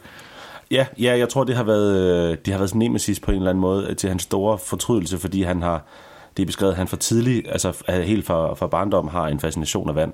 Mm. Der er sådan en, en beskrivelse af, at hans mor finder ham, og det er jo så inden han er, ja, hun dør, da han er 10, ikke? Øh, hun finder ham i en, i en branddam, tror jeg det er, Ja. øh, i en dam i hvert fald, øh, med, med vand til halsen. Og han, er simpelthen, han har været så fascineret af det her vand her, han er skvattet i. Han er bare og så står han der og kan, Ja. ikke, og kan ikke rigtig gøre hverken fra eller til. Og det og de får ham skaber jo en, øh, en stærk reference til, til en matador-scene, hvor Ja. ja. Røde og øh, Agnes' søn, Knud, Øh, Axel? Axel ja, Axel, Fordi han siger nemlig, det må du ikke knud. Det må du ikke, næste. Og øh, så falder han jo i branddammen. Så der er nogle, øh, nogle en- direkte konnotationer der. Der er en dejlig Matador-reference der. Der er ikke noget, det elsker vi at hive frem. Det, øh, det, skal der, det skal vi ikke være blege for at gøre. Men øh, Drachmanns forhold til hans far mm. er vel ikke sådan udpræget dårligt, men, Nej. men, men, men han er en bestemt herre, og, og vil jo selvfølgelig hans søn det er øh, godt. Ja. Øh, men, men han er en svær knægt at, at begribe. Ja, altså det er, øh, Drachmann beskriver, at, at, øh, at faren sådan livet igennem øh, gør, tit og ofte gør opmærksom på, at, at han kommer fra, fra Ringe Kår, mm. altså Drachmanns far. Ja. Øh, og, han, og det er han på mira- mirakuløs vis er blevet, er blevet læge i anførselstegn. Han er, han er kirurg eller skibslæge ved det, der hedder Søetaten, ja. som, ja, det, altså det, det, det er barber med, med, en lige, med et lille kursus udover på det her tidspunkt. Ikke? Ja. Altså det, man, han, man begynder at finde ud af det her øh, kirurgi. Det kan hjælpe, hvis man lige husker at vaske hænder og alt muligt andet godt Ja. øh, ved de her søslag her. Og øh, så det, altså det, er noget, det er noget svinagtigt arbejde. Altså Ja. det, er noget med at, det er noget med at save og sætte nogle, sætte nogle trapper ind på, og, og hvad man ellers kan, kan forestille sig. Jeg kan sådan helt forestille mig, hvis man har set øh, filmen Master and Commander, hvor, hvor, hvor, hvor der er, er både børn og unge, der, der mister lemmer, og der, Ja. der skal... Det, sådan en skibslæge, det er noget, det er noget rigtig, rigtig svineri. Så man skal ligesom ikke se det for sig, at der har været en, en 7-8 års øh, medicinstudie, der har gjort, at øh, professor Drachmann har taget sig det her lægeerhverv. Nej. Nej, det, nej, det, det er, vi, vi er ude i en, øh, det er sådan en uh, learning by doing håndværkerudgave ja. af at være læge, øh, hvor det er, hvor det, det er mere en kniv og en sav, end, end, det, er, end det er medicin og, og studier, tror jeg, der, der spiller ind her. Præcis. Og øhm, som du nævnte, så dør øh, Drachmanns mor, Wilhelmine, jo, øh, da han er 10. Ja. Og øh, det er ikke kort tid efter, der øh, gifter professor Drachmann sig igen. Ja. Øhm, med en kvinde, der er 10 år ældre end Holger på daværende tidspunkt. Ja. Øhm, og det bliver også beskrevet som om, at det er øh, faktisk en kvinde, som, øh, som Drachmann, øh, Holger Drachmann, øh, knytter sig meget fint til. Ja, de får vist et ganske fint forhold. Det er også øh, i hvert fald, da han, øh, som vi kommer ind på øh, lidt senere, øh, men i hvert fald, da han, øh, da han forlover sig med, øh, med sin, øh, sin første kone, Wilhelmine, samme navn som hans mor. Samme navn. Øh, så hun bliver altså en Wilhelmine Drachmann 2. Mm. Øh, der, der skriver han til hende først, fordi han har hendes, øh, hendes ører. Øh, han vil lige vente med hende først, inden han siger det til faren. Mm. Så der har været, øh, de, de har været ret tæt, jo også i, i alder, og det har hun jo også været med, med Drachmanns ældre søster Erna, som mm. vi snakker to år ældre end ham, så der har jo så kun været otte år imellem. Ja.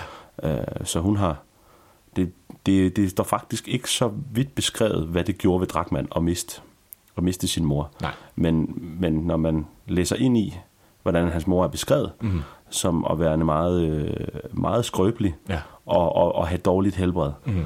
så øh, det kan man jo sagtens kende Drachmann i. Ja. Altså, Et skrøbeligt øh, flakkende sind, og, ja. og specielt det her med dårlig helbred. Det, det, altså lige fra barnsben af er det beskrevet, at han, at han ofte må blive inde Mm. og er syg med, med et eller andet. Ja. Øh, I stor kontrast til, jeg kan man sige, ellers at være en ældre dreng, ikke? Ja. og fare rundt. Og jeg ved ikke, om jeg analyserer for meget på det, men, men det at have en sengeliggende mor, øh, har jo også skrevet, at man må øh, underholde sig selv på nogle lidt andre måder. Ikke? Ja. Om det så har været med, med at skrive, eller, eller male, eller at fare lidt rundt øh, i Indre København i øh, 1850'erne. Det, det, øh, det står ubeskrevet, men, men det kunne man sagtens forestille sig, at det ligesom har sat grundstenen for den her eventyrlyste, men også den her øh, evne til ligesom at dykke ned i noget og koncentrere sig om, øh, om et værk. Ja, ja, ja det, det, det kunne man sagtens forestille sig. Han, altså, han bliver beskrevet som at være rigtig øh, meget, meget flittig. Mm. Øh, og så, ja, så har han nok været øh, måske lidt overladt til sig selv i, mm. i nogle omgange, når, når faren har haft det arbejde, han har haft. De flytter øh, med, med hans nye kone der, øh, Drakmans far. Der flytter de ind til, til Bredgade inde i, inde i Frederiksstaden, og, og ligger jo ikke langt fra, øh, jamen fra havnen. Det er lige omkring Amalienborg. Ja. Øh, og, og der ligger de store skibe til. Ja. Og så har han dinglet rundt ned på havnen, og allerede der blevet interesseret i, i sømand og, og sømandshistorier og, og de her store skibe, og han begynder at, at tegne dem. Og så dinglede han jo rundt med, var venner med, øh, med nogle af de senere, øh, ligesom ham selv jo, store Mhm. mm. københavnere. Ja. Øh, brødrene Brandes, Mhm. øh, i hvert fald de to af dem, øh, Edvard og Geo, ja. øh, Viggo Hørup. Viggo Hørup, ja. Øh, Som var noget fætterværk, ikke? Jo, det var hans fætter jo. Ja. Øh, på hans mors side, ja. øh, som jo senere... Så han er også lidt ældre end ham, men, men de er beskrevet at, at, at, at være også være en, en del sammen, da de er, da de er yngre. Og så, øh, jamen... Øh, Bosenius, øh, Schandorf, øh, Erik Skram, han har... Ja, da han, da han havde nogle venner, som... som Store navne. St- store navne Ja. i, i, i, i, altså i Danmark, men især i København. Og igen øh, kan man jo forestille sig, at, øh, at øh, den kære professor Drachmann, øh, som, jeg ved ikke, er det den bedste måde at tiltale faren på? Er det ikke professor Drachmann? Jeg tror, han bliver professor med ja. sådan en honorary degree-agtig, ja. da han er altså ældre. Mhm. Jeg er ikke sikker på, at han er professor til at, at starte med. Det, det, det har du ret i. Det er bare, ja. Jeg tror, det er sådan en, en proforma, ikke? Ja. At, han- at man får ligesom... Øh, ja, der er mange, der har fået, altså som, som ikke har taget, så får du sådan en, øh, jeg ved ikke, sådan en, bar, jeg ved, en basketballspiller som Shaquille O'Neal for eksempel. Ja. Han er, han er også lige honorary degree fra et, et, et, et par forskellige universities. Ja. Øh, og han, ja, han, han skulle ikke være min læge i hvert fald. Nej, det, det, men øh, jeg, vil, jeg vil titulere ham som professor Drachmann øh, i Ja. løbet af historien for... Øh, for, for nemheds skyld, For nemheds skyld, Jo. ja. Øh, men sådan en skibslæge, der har været øh, afsted øh, til søs øh, lang tid ad gangen, øh, har jo også skrevet, at der har været nogle andre mennesker, som du selv siger. Der Ja. er klikken, øh, Brandesbrødrene, Hørup og, ja. og hvem end. Og de har garanteret også haft en stor øh, effekt på den opdragelse, som, øh, som Drachmann har fået. Øh, Helt sikkert. Det, det, det er beskrevet, at han, at han også ofte er hjemme, altså i de hjem, ja. øh, altså hos sine venner der, og de ligesom bliver en klikke. De går også, de går både i skole sammen på det, der hedder Maribo skole.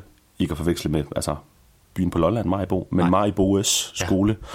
Øh, og de går også på Metropolitanskolen sammen og, og bliver studenter der. Øh, lige med, det bliver øh, han lige med, med røven i vandskorben, ja. øh, Drachmann. Øh, og, og knokler til det, til det sidste. Han er, han har ikke, han har ikke så, han har ikke så let ved det, fordi han er, der er masser af andet, han heller vil. Han vil male, og han vil skrive. Og, øh, men han får, øh, jamen, han får karakteren, den første sådan, karakter til ved eksamen er øh, mådelig, som er den næst dårligste. Okay. Og så øh, derefter, så ved han godt, at øh, hvis han skal have farens gunst til at kunne og, gå ud og, og, og prøve, prøve af at være maler efterfølgende, Ja. så bliver han nødt til at op sig. Ja. Øh, så det er beskrevet, at han, at han øh, jamen i hvert fald øh, på to døgn, skriver han selv, der, der arbejder og læser han 32 timer. Ja. Og, øh, og over hele eksamensperioden er det 12-17 timer, han læser hver dag. Okay. Og han kommer også ud med den næstbedste karakter Ja. øh, på, i E-klassen. Ja. Så han, han når at få den med, øh, fordi han er flittig. Ja. Og det er jo det, det passer meget godt på ham som, som type, måske. Ja, når altså vi det- kender med at gå til eksamen, ikke? Der, der er nogen, der, der kan den hele vejen. Ja. Og så er der nogen, der, øh, ved, hvor, hvor til sidst, så får den bare en over nakken. Ja. ja. Og, øh, og, og igen, måske et lidt analyserende greb, men, men øh, det er måske en antydning af, af, af, hvad der er så flere personer, der har nævnt om Drachmanns gemyt, noget bipolaritet, det der med at virkelig bare sådan være dybt koncentreret af noget, og så ugen efter øh, nærmest ikke kan få, få, få udrettet noget, øh, som man jo kender øh, meget til i dag. Jamen, de står også beskrevet, flere af hans, af hans venner beskriver ham som, som ung i, at han kunne, altså, han kunne vinde på en tallerken, som man vil sige i dag. At han kan være i, i godt humør og, øh, og, altså, og festens midtpunkt. Ja. og så lige pludselig, så vender han. Og så går han ind i sig selv, og sådan, så, så det her... Øh, jeg ved ikke, om man decideret vil kalde ham bipolar, men, men, men, øh, men der, der er i hvert fald øh, noget, altså nogle humørsvingninger. Ja. Øh, Det, det kan man vist godt, det kan man sagtens sige. Præcis, Øh. og, og det er jo heller ikke noget, man har kunne vide fra, fra den gang, så det er jo bare øh, gissninger og, og, og den, den, den dejlige menneskelige psyke at prøve Ja. på at putte folk i nogle, nogle kasser, ikke, som vi, vi prøver på at gøre her. Ja. Men øh, i hvert fald bliver omtalt som et, øh, et dejligt menneske, Dragman. Altså Ja. meget social, og øh, også som ung. Øh, festens midtpunkt, som du sagde. Ja, charmerende, ikke? Ja. Øh, jeg tror også, du, det beskrev du også. Du, du beskrev noget før, at han, øh, han var så... Øh, han var så charmerende, at, det, at hans venner tillod ham kun at snakke om sig selv. Præcis. Og det øh, må man jo antyde er at være lidt af en egenskab, fordi at, øh, jeg er da i hvert fald blevet bedt om at tige stille nogle gange, når jeg får sat for godt gang i øh, de egne anekdoter. Det er også. Ja. Og, og det er ikke nok. Nej. Ikke, det, det, må, man- det må man gerne. Det må man Det må man gerne. gerne. Det, det, det klæder os godt at sidde og snakke om nogle andre her. Ja, det gør det sgu. øhm, men så er vi vel nærmest henne ved øh, professoren, professor Drachmans Ja. ultimatum. Er vi ved at være derhenne? Ja, det er vi. Altså, øh, øh, ja, han, er, han, er jo lige på en, han er jo lige på en rejse først. Okay. Altså, han, han, øh, han må lige slå i bordet en gang, øh, en gang før, fordi nu, når jeg nævnte, at han blev student, det bliver han i sommeren øh, 65. Ja. Og, øh, og det er beskrevet af hans, hans gode ven, Erik Skram, han... Øh, han, øh, ja, men et par dage før han er, er, er 17, ja. øh, eller også det et par dage efter, det er lige der omkring, der, øh, der bryder han op, de går på Metropolitanskolen sammen, Ja. øh, altså som er et gymnasie, Ja. øh, og tager over og kæmper ved fronten i 1864. Og det vil Drachmann også, men det blev han forbudt af sin far. Ja. Og man kunne forestille sig, at det, det gør han selvfølgelig af mange gode grunde, men måske især fordi faren ved øh, og har set, hvad, hvad der byder en i, i sådan en krig. Men, Ja. øh, men også fordi, at, øh, at han ved, at Drachmann ikke er ved, er ved godt helbred Nej. øh, generelt, og, øh, og så skal han jo gøre sin skole færdig. Ja. Det har han lovet. Ja. Øh, så det er, først, det er først herefter, at han, at han bliver færdig som student i, i, øh, i 65. Og, det er beskrevet af Erik Skram, han vender, han vender tilbage, han overlever krigen, men er, altså, har ar for livet Ja. øh, efter det her. Og det er noget, der sætter sig i, i Drachmann, øh, og, og det samme gør det også med deres, deres fælles ven, øh, Frederik Risberg, som... Øh, ja, Drachmann, han kunne godt lide at, at sådan skrive små digte om kærligheden, og mm.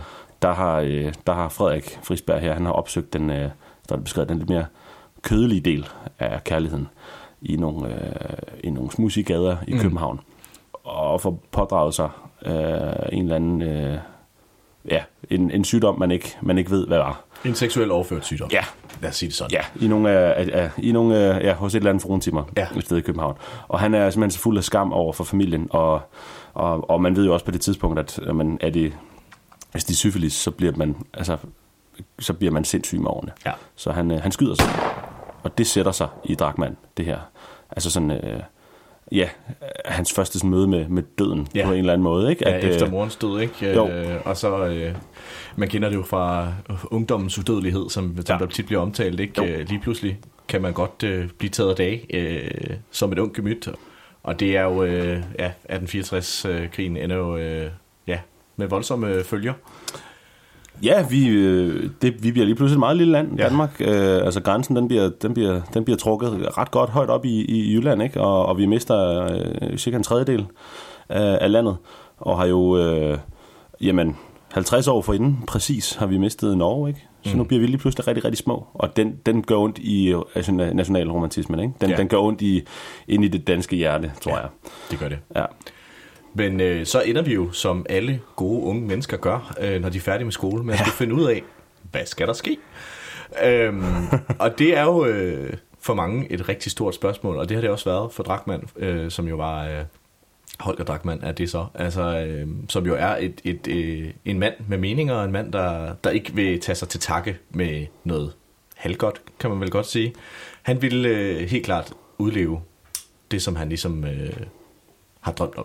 Jamen, man kan, øh, han, Drachmann, Holger, øh, var på mange måder en forgangsmand jo. Mm.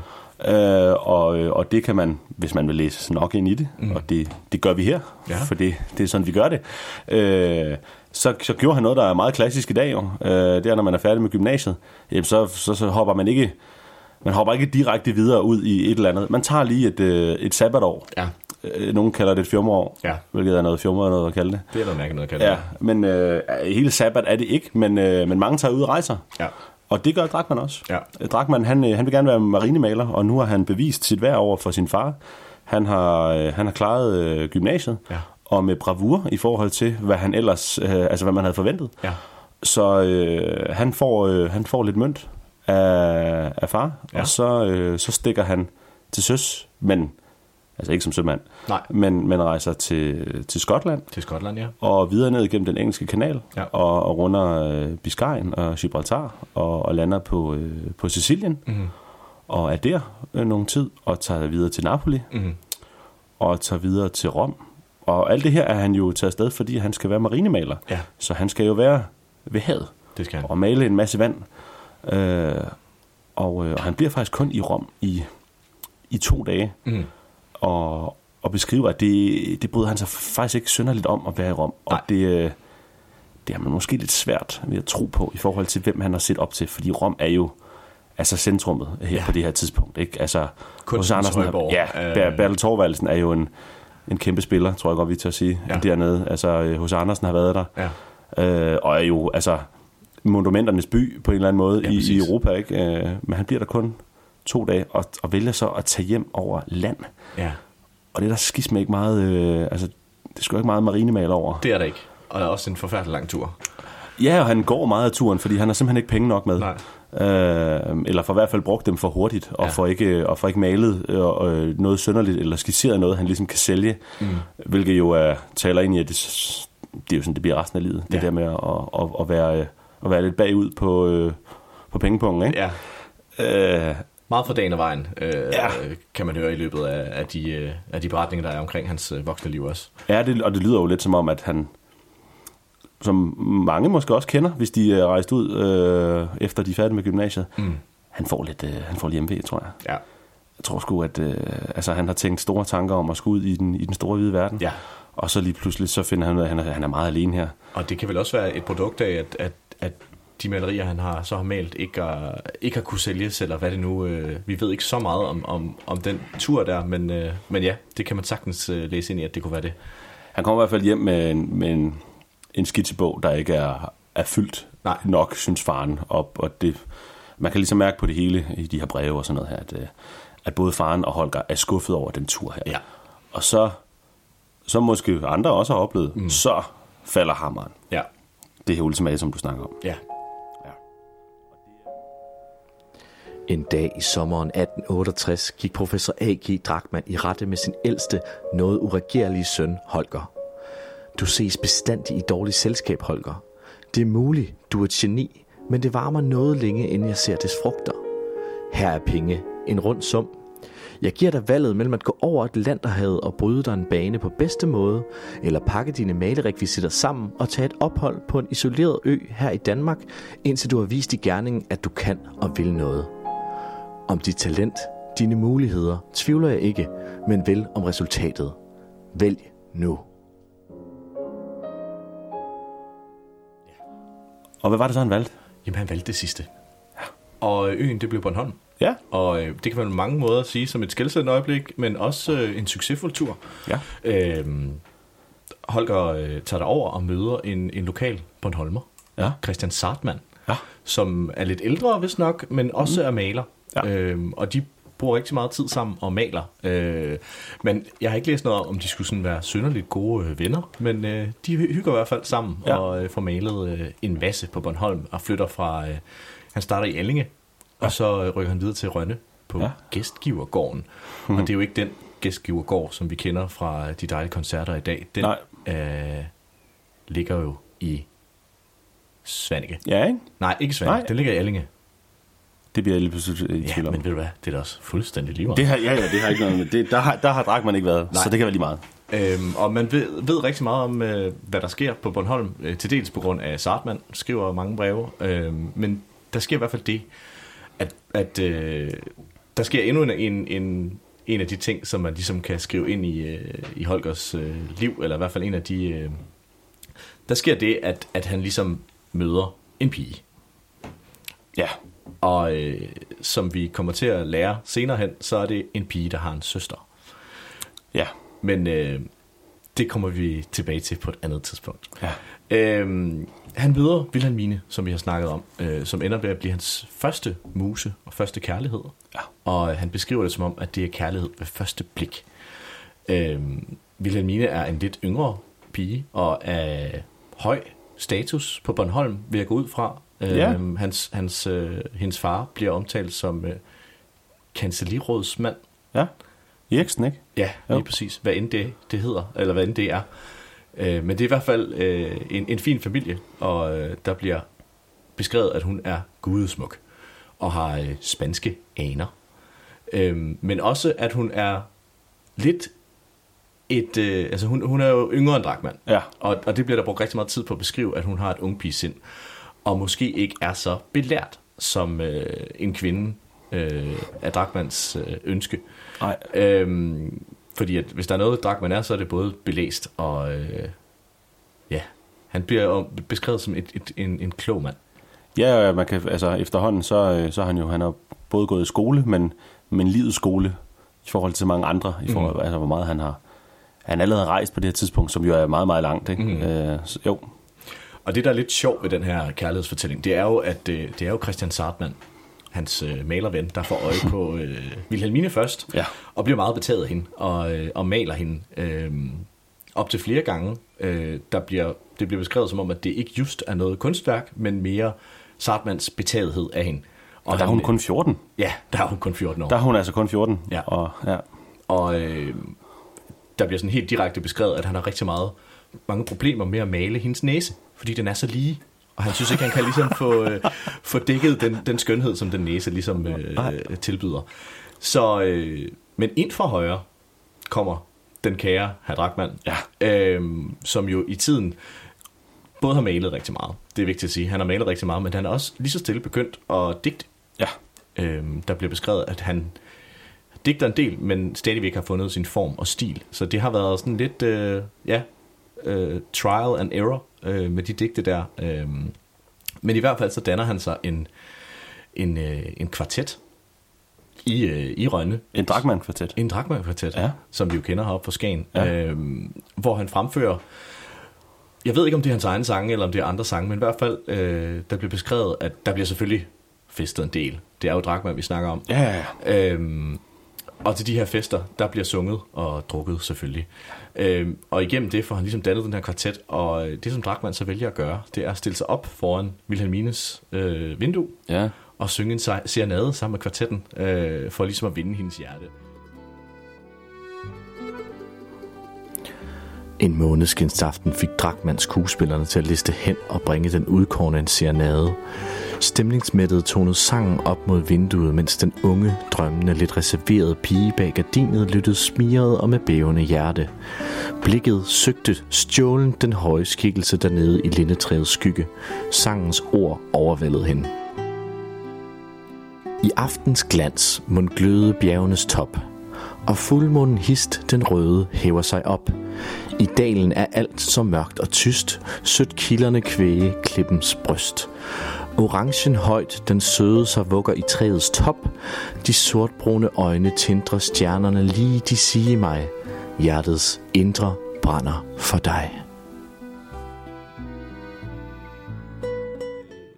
Det går hverken værre eller bedre, end at øh, Holger Drachmann han bliver smask forelsket i Vilhelmine. Og øh, han kommer hjem derfra øh, med en, det, han kalder en børneforlovelse. Øh, at de ligesom har lovet sig væk til hinanden. Ja. Og øh, det Drachmann nu skal, det er at kunne tjene til, at han ligesom kan gifte sig med hende. Ja, ja han får også lige vippet øh, Sartmann lidt væk, ikke? Ja. Fordi han havde, han havde lidt kig på hende, og, øh, og der er vist også noget med, der er beskrevet, at, øh, at, at familien så stoler så meget på Sartmann, han er kommet der så meget, at, øh, at da Drachmann og Wilhelmine, de går tur, Ja. så skal de ligesom være sikre på, at der ikke foregår noget, der ikke skal foregå. Præcis. Og så bliver Sartmann sat ind som, som mellemled, Ja. som tovholder, for at, øh, at det hele det, det, det foregår under ordnet forhold. Og den, Præcis. den, den har gjort lidt ondt. Ja, det må være lidt træls at skulle være degraderet til værve. Og Ja. ja. øh, som i bedste, ja, bedste eventyrstil, så øh, synes Wilhelmines far jo også, at, øh, at de skal i hvert fald ikke være alene på nogen værelser. Nej. Så, øh, så det har været sådan en, en, øh, en dejlig uskyldig forelskelse med nogle Ja. lange gåture. Og øh, ja, sådan lidt i smug. Ja. Øhm, men i hvert fald, så kommer Drachmann hjem, og øh, er jo stadigvæk meget forelsket i den her unge Wilhelmine. Men øh, professor Drachmann siger jo til, eller omtaler det som, ja, måske en af de største dumdristigheder, som øh, den kære Holger har begivet sig ud i. Fordi han er jo stadigvæk meget skeptisk omkring det her. Han er jo, øh, har ikke set, at det kan være, det her marinemaleri kan være fyldskørende for, et- for et rigtigt job. Og nu er han så kommet hjem med den her forelskelse oveni, som øh, jo bare taler ind i den her dumdristighed, som øh, professoren, øh, professor Drachmann øh, mener, Holger har. Ja. Ja, de, de, de, øh, han, han får rimelig hurtigt Wilhelmine til, til København. Ja. Og de flytter ind hos, hos faren og stemmoren i, i Bredgade. Ja. Og, og bor der sammen. Han, øh, han bliver dog øh, bedre og bedre, Drachmann, til at, at, at, at male. Han har i hvert fald været flittig og skriver øh, meget ofte til, til faren, ligesom for at overbevise ham om, at mm. den tidligere fiasko til udlandet, den, øh, den er han ligesom kommet efter. Mm. Han har i hvert fald fået malet og, og skitseret en masse, øh, men man har ikke fået solgt så meget endnu. Og så altså, de bor de der i Bredgade, Mm. men, øh, men, men stemmoren, hun er, hun er også lidt konservativ anlagt. Jeg ved ikke, om de er konservative, det har været meget almindeligt for tiden. Ja, det tror jeg at, øh, at hun vil ikke have, at de, de må godt være på værelse sammen, Ja. men ikke et låst værelse. Nej. Øh, og hun har heller ikke været så gammel jo Nej. Øh, endnu. Øh, Nej, hun kommer til, til København, da hun er 18. Ja, 17 anden ja, jeg tror 17, 17 Ja. tror jeg. Øh, og øh, og, det, det synes Drachmann, det er sgu lidt, det er lidt irriterende. Ja, det kan man da godt forestille sig som, som, som Ja, nu- 22-23-årig. Ja, han er en ung viril mand. Det, Ja. ja. det, det, øh, det, det, det synes han ikke rigtig passer sig. Øh, så han får han installeret på et kollegie, simpelthen. Simpelthen. Så, øh, så han ligesom, så han selv kan styre og komme og gå, som han har, han har lyst til. Præcis. Og jeg tror, han, han bor både lidt der og, og lidt derhjemme i, i, øh, i Bredgade. Ja, og der bliver også beskrevet, at hende her Wilhelmine er jo så ung af sind, at hun jo nærmest ikke har tilladelse til nogle af de, de ting, det kræver at bo selv. Altså, øh, så det bliver besværligt, og det kræver også, at Drachmann øh, tjener nogle penge, så de ligesom kan leve. Øh, og samtidig også er der jo det her bryllup, som jo øh, først kan, kan, kan fyldsgøres, da Drachmann bliver 25. Ja, han er ikke det, der hedder fuldmyndig. Nej. Og, han, øh, og seks måneder før han bliver det som 25-årig, Mm. så, øh, så spørger han faren, om de ikke må, om de ikke må gifte sig. Mm. Og det vil faren ikke. Det vil, det vil han ikke give tilladelse til. Og det kan man, ja, det kan man sige, at det, må ikke, det havde Drachmann jo gjort alligevel. Det kom han jo til. Mm. Ja. Så om, om det måske er lidt, øh, lidt konservativt af faren, det, øh, om han måske ikke bare skulle have ladet dem gjort det, det, det kan man jo så, eller have ladet dem gøre det. Mm. Det kan man så spekulere i. Men, men han må ikke, han, han, fordi han vil gerne til London, og den er Wilhelmine måske lidt overrasket over. Han har lige hævet hende med til, øh, til København jo, og de skulle være sammen. Men han, men, øh, men han vil gerne til London arbejde, øh, Holger. Og han vil gerne giftes med hende inden. Ja. Og det kan han så ikke få lov til. Nej. Øh, men han stikker sgu til, til London alligevel. Mm. Øh, og så, så må det der gifteri vente. Så hun bliver boende. Så flytter hun ind hos sin kommende stedforældre. Mhm. Eller svigerforældre hedder Ja, det. svigerforældre. Øh, og så stikker han til, så stikker han til London. Ja. Og, øh, og det, jamen det går ikke så godt. Nej. Slet ikke i starten. Han hudler sig igennem. Han har simpelthen ikke, han har ikke penge nok, og det bliver beskrevet, at han, at han, øh, at han bor hos en, en dansk øh, snikker og bor, som han beskriver, i, i spånerne, mm. at han har høvlet af, da han har, da han har arbejdet. Mm. Og, øh, og han går rundt i de her beskidte havnekvarterer. Ja. Men han får, han får alligevel noget... Øh, han får noget indenfor Ja. i, i forhold til de her arbejder og den her sådan øh, socialistiske bevægelse, Mm. der, øh, der begynder, øh, eller i hvert fald, ej, ikke socialistisk, det, det er det ikke endnu, Nej. arbejderbevægelse, Ja. øh, der begynder at, at rejse sig, og han, øh, men han, han er stadigvæk, han maler og tegner stadigvæk, Ja. og, det, og det, det er lige ved at være, altså være rigtig, rigtig skidt i forhold til, til beholdningen. Og så ja. øh, tilfældigt løber han ind i en, en herre, som har interesse for ham, som er med i en, i en herreklub, Ja. en loge, eller hvad vi skal kalde det. Club. Ja, meget engelsk, ja, meget, ja. meget britisk. Og han, øh, han har lige pludselig en meget interesse for, for Holgers øh, malerier, Okay. og, øh, og vil gerne give 200 pund for to malerier. Det kan man kun forestille sig, hvad det har været af værdi dengang. Det er mange det, penge. Det er et svimlende beløb, ja. det er mange penge for, ja. en, for, en, øh, for en dengang 24-årig mand. Øh, og Uprøvet maler. Ja, ja, ja, forholdsvis uprøvet maler, ja. ja. Øh, må- han må være dygtig, siden de vil have, have de her malerier hængende i, øh, i øh, ja, på de her, den her Gentleman's Club, eller hvor de nu vil hænge. Og, men man, Øh, ligesom det senere skulle, øh, at, smør og bacon for Danmark senere skulle blive populært Ja. i, i England, så var dansk malerkunst også populær der. Så det kan simpelthen også være, at han, øh, han simpelthen bare har, har skabt sig lidt et navn øh, ved at være dansk. Ja. Og så sit, øh, sit charmerende gemyt, ja. kunne man forestille sig. Øh, men øh, han får 200 pund, og dem øh, bruger han så til at, at rejse rundt i England og male derovre. Ja. Øh, og han vil jo egentlig godt have Wilhelmine derover. Mm. Øh, det overvejer han, og, øh, så de kan gifte sig der og slå sig ned der. Øh, fordi han er simpelthen også så betaget af, af, af, det, af de her arbejdere, han møder, ja. specielt, specielt på havnen, mm. øh, som jo kommer til at definere hans, hans sådan gennembrud mm. øh, senere. Øh, Men der, bliver også, der er også beskrevet, at, øh, at selvom han er i England, så har han også en stærk øh, fædrelandskærlighed, som han også øh, skriver en del om, øh, Ja. imens han er i England. Så han har Danmark med i tankerne, mens han er på, på tur i England. Ja. Og øh, jamen, han, øh, han vælger ikke at blive i England. Han, det, han, øh, han er derovre en, en, en rumtid og tager rundt i England og, og maler. Men, øh, men tager så hjem og, øh, og er jo nu blevet 25 Yep. og har lidt penge på lommen Ja. og kan så gifte sig med. Wilhelmine. Men der er lige, der mangler lige, der er lige det sidste. Mm. Øh, fordi at, at hun må først gifte sig, når hun er 21. Ja. Og hun er 19. Ja. Men øh, ligesom, man, de, ligesom Erik Skram også gjorde, da han skulle, øh, da han skulle øh, aftjene værnepligt, eller han ville over og slås for fædrelandet Ja. øh, i, i Jylland. Øh, han var med i slaget på Als. Øh, så løj man sig lige lidt ældre. Det og gjorde man jo. Og det gjorde Wilhelmine også. Ja. Så hun, ja, hun var lige 21 i stedet for 19. Ja. Og, øh, og så fik de lov. Ja. Og så giftede de sig. Ja, det gjorde de. Ja, og det gjorde de, øh, jamen, det gjorde de i den 3. november. I, Godt øh, i øh, hvad hedder det, øh, i 71. Ja. I Gentofte. Ja. Ja. Og øh, Og det skal jo... Øh, ja, det- det skal siges, at, at selvom øh, Holger jo tager væk fra Wilhelmine relativt tidligt, så øh, holder han jo virkelig meget af den her kvinde. Og øh, hun bliver omtalt som hans første muse. Og øh, selvom det stadigvæk er spæde skridt, øh, han træder som digter, og jo egentlig gerne vil være det her marinemaler, så skriver han nogle virkelig smukke digte, som ja. omhandler øh, Wilhelmine. Øh, og øh, ja, der flyder inspiration ud af det her forhold, som de har sammen. Selvom hun godt nok bliver omtalt som lidt en... Øh, nu skal man jo ikke øh, kalde Blondina dumme, men, men øh, i, gammel, i ordets ældste forstand, forstand bliver hun jo kaldt lidt Blondine-dum. Der er et, øh, en lille anekdote derfra, der siger, at øh, hun blev sendt øh, til slagteren øh, efter inderlov, men siger så til slagteren, at det endelig ikke må være for tæt på halsen. Så der har været noget øh, dyrenes anatomi, som hun har haft lidt svært ved lige at, at holde styr på, men øh, ja. ja, der, Darwin er heller ikke, der er ikke, Darwin er ikke kommet ud endnu. Nej. Nej, så det, det er ikke, i hvert fald ikke, den er ikke kommet til hende i hvert fald. Men øh, det må være et spændende indelår, der er så tæt på en hals. Øh, men altså, de, de bliver gift, øh, i, hvis nok ja, i Gentofte, men der bliver holdt fest i, øh, i, i Bredgade hos, hos faren, ja.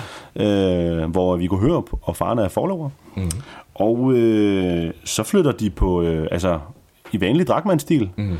Øh, det begynder måske her, kan man sige. Så, øh, så flytter de på Hotel Phoenix. Selvfølgelig. Som stadig ligger øh, inde, i, inde i Frederiksstaden. Ja. Øh, fordi at, ja, jamen, der er penge på lommen, og han maler, og det skal nok gå godt. Og de holder, vi har beskrevet, holder nogle, nogle, nogle gode fester, og der kommer øh, øh, nogle af de upcoming litterære, ja. øh, moderne gennembrudsmand, øh, men, øh, men i, øh, i, i huset. Og, og, og, og, og de beskriver også øh, Wilhelmine som, som både sød og som en god, øh, som god værtinde. Ja. Øh, Jeg ja. mindes faktisk også, at øh, der bliver nævnt, at hun har en meget, meget smuk sangstemme. Ja, og det er kan, rigtigt, ja. kan klimte lidt på en guitar.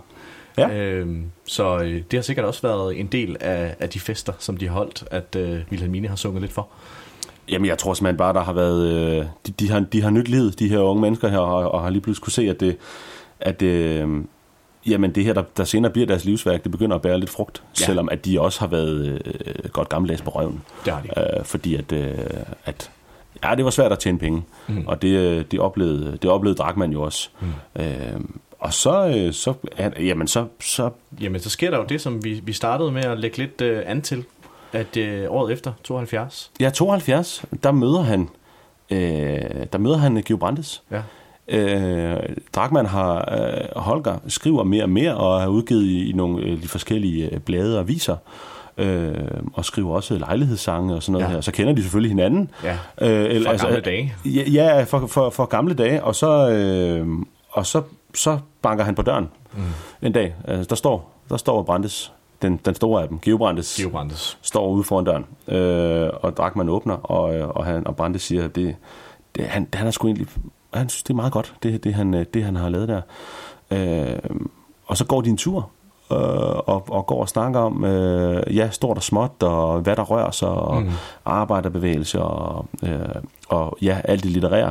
Og så spørger han Drakman, om han, om han kan digte, om Mm. han kan rime. Åh, det, det, kan, det kan han vel godt. Det Mm. skulle han nok mene, han kunne. Og så går han hjem.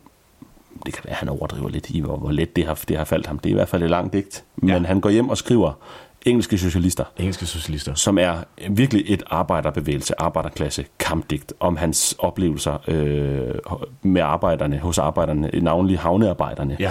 i, øh, i London. Ja. Og, øh, og altså, så begynder han at, at, at få sig et, et navn, i hvert er fald i nogle kredse. Noget helt andet, end det vi ellers har læst. Øh, på det var- daværende tidspunkt, som jo var meget ja, kærlighedsdigte. Og, øh, Ja, og national øh, roman, altså romantik. Altså han, øh, han beskriver senere, Drakman, at, at, øh, at øh, Edvard Brande, eller Geo, Gram- øh, Geo Brandes, han, øh, han ligesom, han vækker ham. Mhm. Øh, øh, sådan politisk, og, og, og han får et, et, et, et politisk ståsted der. Ja.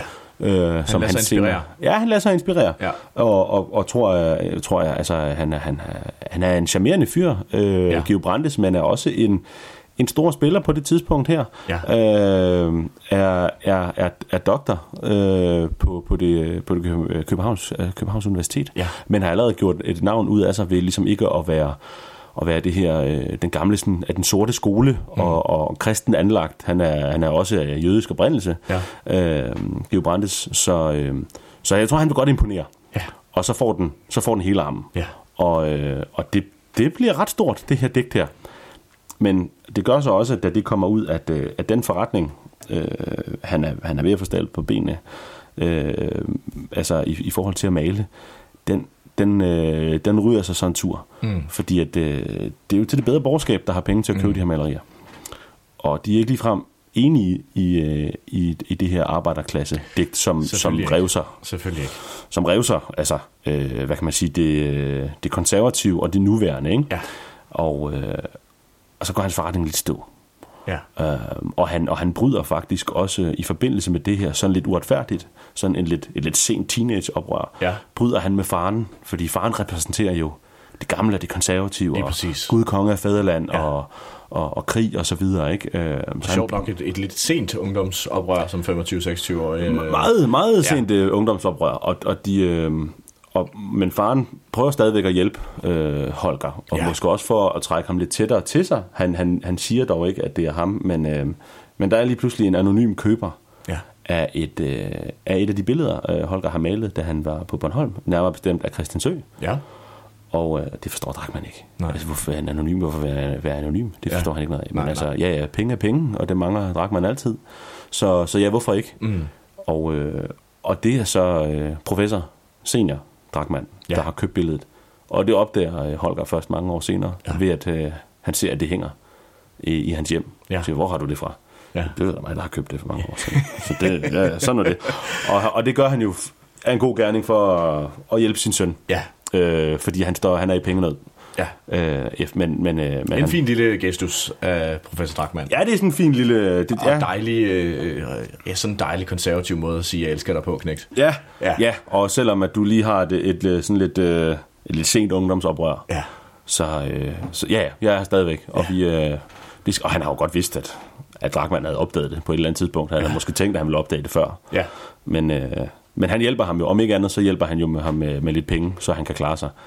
Og så begynder der, og, altså så, så bevæger vi os ind i en, i en, i en ny tid, øh, lige så stille og roligt. Ja, ja, med det vil jeg lige sige, opfordre alle, der lytter med til at gøre som Geo Brandes. Hvis du har en kammerat derude, som øh, du kan se, der kan et eller andet, Ja, sus hen, bank på døren.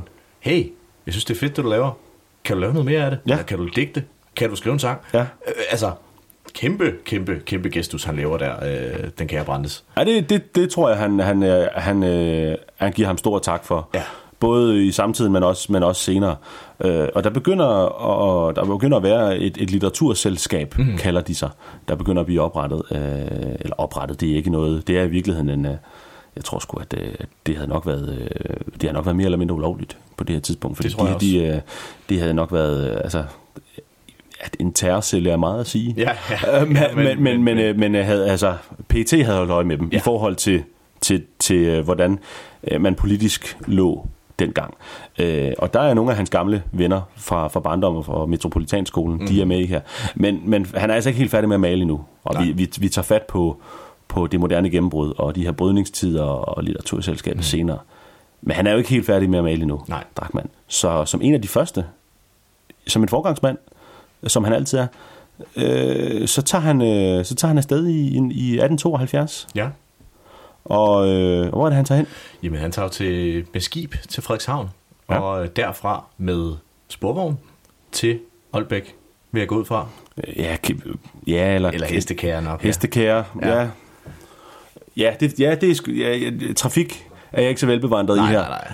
Så det... Hørup, Viggo Hørup bliver jo trafikminister senere hen. Ja. Men, altså, men, men, øh, men det... øh, rejser herop til Aalbæk, hvor vi sidder nu, og derfra øh, må jeg ligesom gå langs øh, klitterne og sandet for at komme til det, som vi i dag kender som det gode, dejlige Skagen, hvor vi jo næsten sidder nu, øhm, og nærmest opdager den her lille, det her lille paradis, det her lille kunstnerparadis, og øh, bliver jo øh, den første af, af de mange skansmalere, der kommer efter. Ja, han er en af de første, der sådan kommer op, og øh, i hvert fald i, i den her omgang. Mm. Det er, altså, øh, man ved, at, øh, at maleren øh, Martinus Rørby i 1833, Ja, ja. øh, lidt tid siden, mm. han var i Skagen. Og, øh, og det, det var Melby, Eksner og alle mulige andre også, marinemalere også. Men det, det, det, det, det slog aldrig rigtig igennem. Det har sikkert været for besværligt at komme op. Ja. Og, øh, og i 1859 er hos Andersen forbi. Ja. Men det, det kommer der heller ikke noget videre ud af.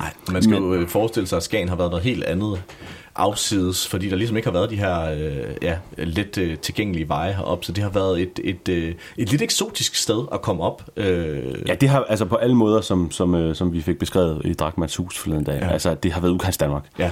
Og, men det hjælper lidt på det, da, da, da banen fra, øh, fra Aalborg til Frederikshavn mm. indvis i, i 1871. Mm. Og så er han, øh, så er han som en, en forgangsmand, så, øh, så tager han op sammen med Fritz Tavlov, Ja. en, en malerven, øh, tager han op og, øh, og indlogerer sig på det senere berømte Brøndums Hotel, Hotel. som ligger der endnu Jeps. og stadig serverer øh, mor Brøndums fiskesuppe. Ja. Øh, men det, øh, og der er, øh, der er to rigtig gode historier Ja. fra, fra Brøndums Hotel, hvor, hvor de indlogerer sig. Der er, der er to udgaver af, at, øh, at ham og Fritz Tavlov, de ikke rigtig kan få, de ikke rigtig kan få vin. Mm. Den første er, at, øh, at, øh, at mor Brøndum her, hun er, jamen, de tilhører Indre Mission. Mm. Øh, begge, begge Brøndum, mm. øh, også krofatter her. Og, øh, hun siger simpelthen, at, øh, at krofatter, han er ikke, det er ham, der har nøglen til vinkælderen. Så, øh, så jeg kan ikke rigtig hjælpe dig. Jeg kan ikke rigtig hjælpe jer med, med, med vin til jeres frokost. Og det er simpelthen, fordi hun, hun bryder sig ikke rigtig om, at man, øh, at man drikker for meget. Nej, det er jo, øh, ja, for dem, der ikke kender intermission, så er de jo, øh, har de i hvert fald som en af deres øh, kæpheste, at, at det der med at drikke sig fuld, det er ikke nødvendigvis noget, de synes er så fedt. Nej, afholdenhed, det er, den ligger højt på den liste der. Ja. Øh, der er Men med det sagt, så er der også mange, der gør det. Så ja, det, ja, ja, ja, ja. Det, ja, ja, der er altid, altså, det, det regler er til for at blive brudt, eller, eller noget. Øh, men den anden historie, og det er helt klart den, vi, vi synes, der taler, der taler mere ind i Drakman. Han er ja. ligesom også med i centrum i den, men det, det lyder også som Drakman. Ja. Om ikke andet som om, om den der sådan legende, legendefortælling, han, han får lavet, andre får lavet om ham, men også om, om sig selv. Ja. Fordi at, øh, at øh, ja, historien går på, at, øh, at mor Brøndum der, hun siger, at, øh, at der, der er oversvømmet i vinkælderen. Der, der, der, der er simpelthen oversvømmet. Øh, og, øh, og med det, det, det, det skal han nok ordne, Ja. ja. øh, Holger. Så han smører ærmerne op øh, og bukserne op, og så dykker han i kælderen. Jeps, udspringer det hele. Fuldstændig. Og, øh, og, for, øh, og kommer op med farven fuld af vin. Ja. Og der er egentlig også beskrevet, at det begynder at lægge planker derned, og sådan få rullet vin op, fordi at det, skal, altså, det skal ikke hedde sig. Øh, sikkert med påskud af at både at hjælpe lidt med at få vinen op, men, men også fordi han selv har været en tørstig mand, og der skulle altså vin til den frokost her. Og, øh, og det taler meget godt ind i, jamen, ja, hans, øh, hans personage, og hans, øh, han bliver senere kaldt for, for Nordens største festblus. Ja. Og der er masser af gode fortællinger mm. om, øh, om, om, øh, om, ja, sjove fortællinger om, øh, om alkohol og festivitas og... Og skaber jo en, en grundsten for, øh, for det, som vi kender som Scan i Uni 20. Lige der, Ja. altså sjællænderne, der rejser langvejs fra for at komme op for at ja, sidde på Brøndums Hotel og, og få, øh, få lidt fra kælderen. Ja, øh, det, det, er, det er faktisk en, en, en rigtig god analogi. At, Ja. øh, ja, det igen forgangsmand. Forgangsmand. Han, han, øh, jamen, han har bare været forud for sin tid. Det, det, det, det er vi ude i, at, at, at, at det er Drachmann, der måske har...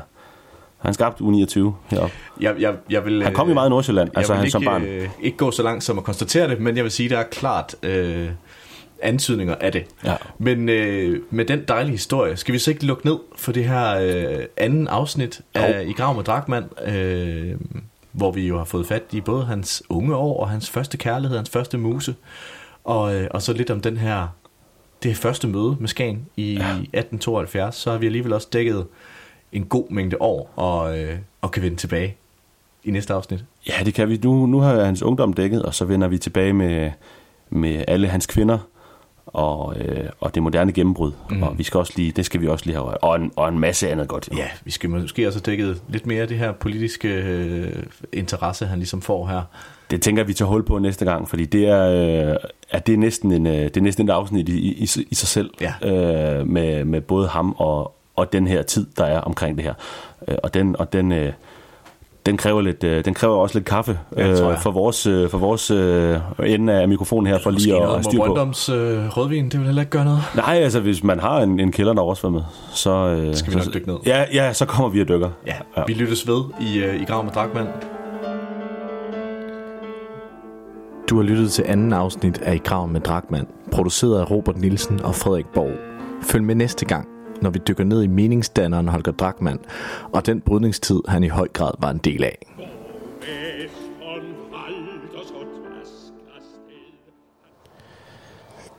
Det var anden installation af programmet I Graven med Drachmann med Frederik Borg og Robert Bob Nielsen. Nu sender vi her på Radio på Toppen en reportage fra et nyt maritimt museum, der er kommet her i Skagen. Det hedder Maskinrummet. Her kan du opleve en imponerende samling af historiske genstande, der gennem tiden har været brugt i fiskeriet. I udstillingen kan du se gamle joller, gamle motorer og fiskerieffekter, som kan give dig et indblik i, hvordan fiskerlivet har set ud gennem årtier. Og det er altså et museum, som åbnede i, i år, 2021, i maj måned.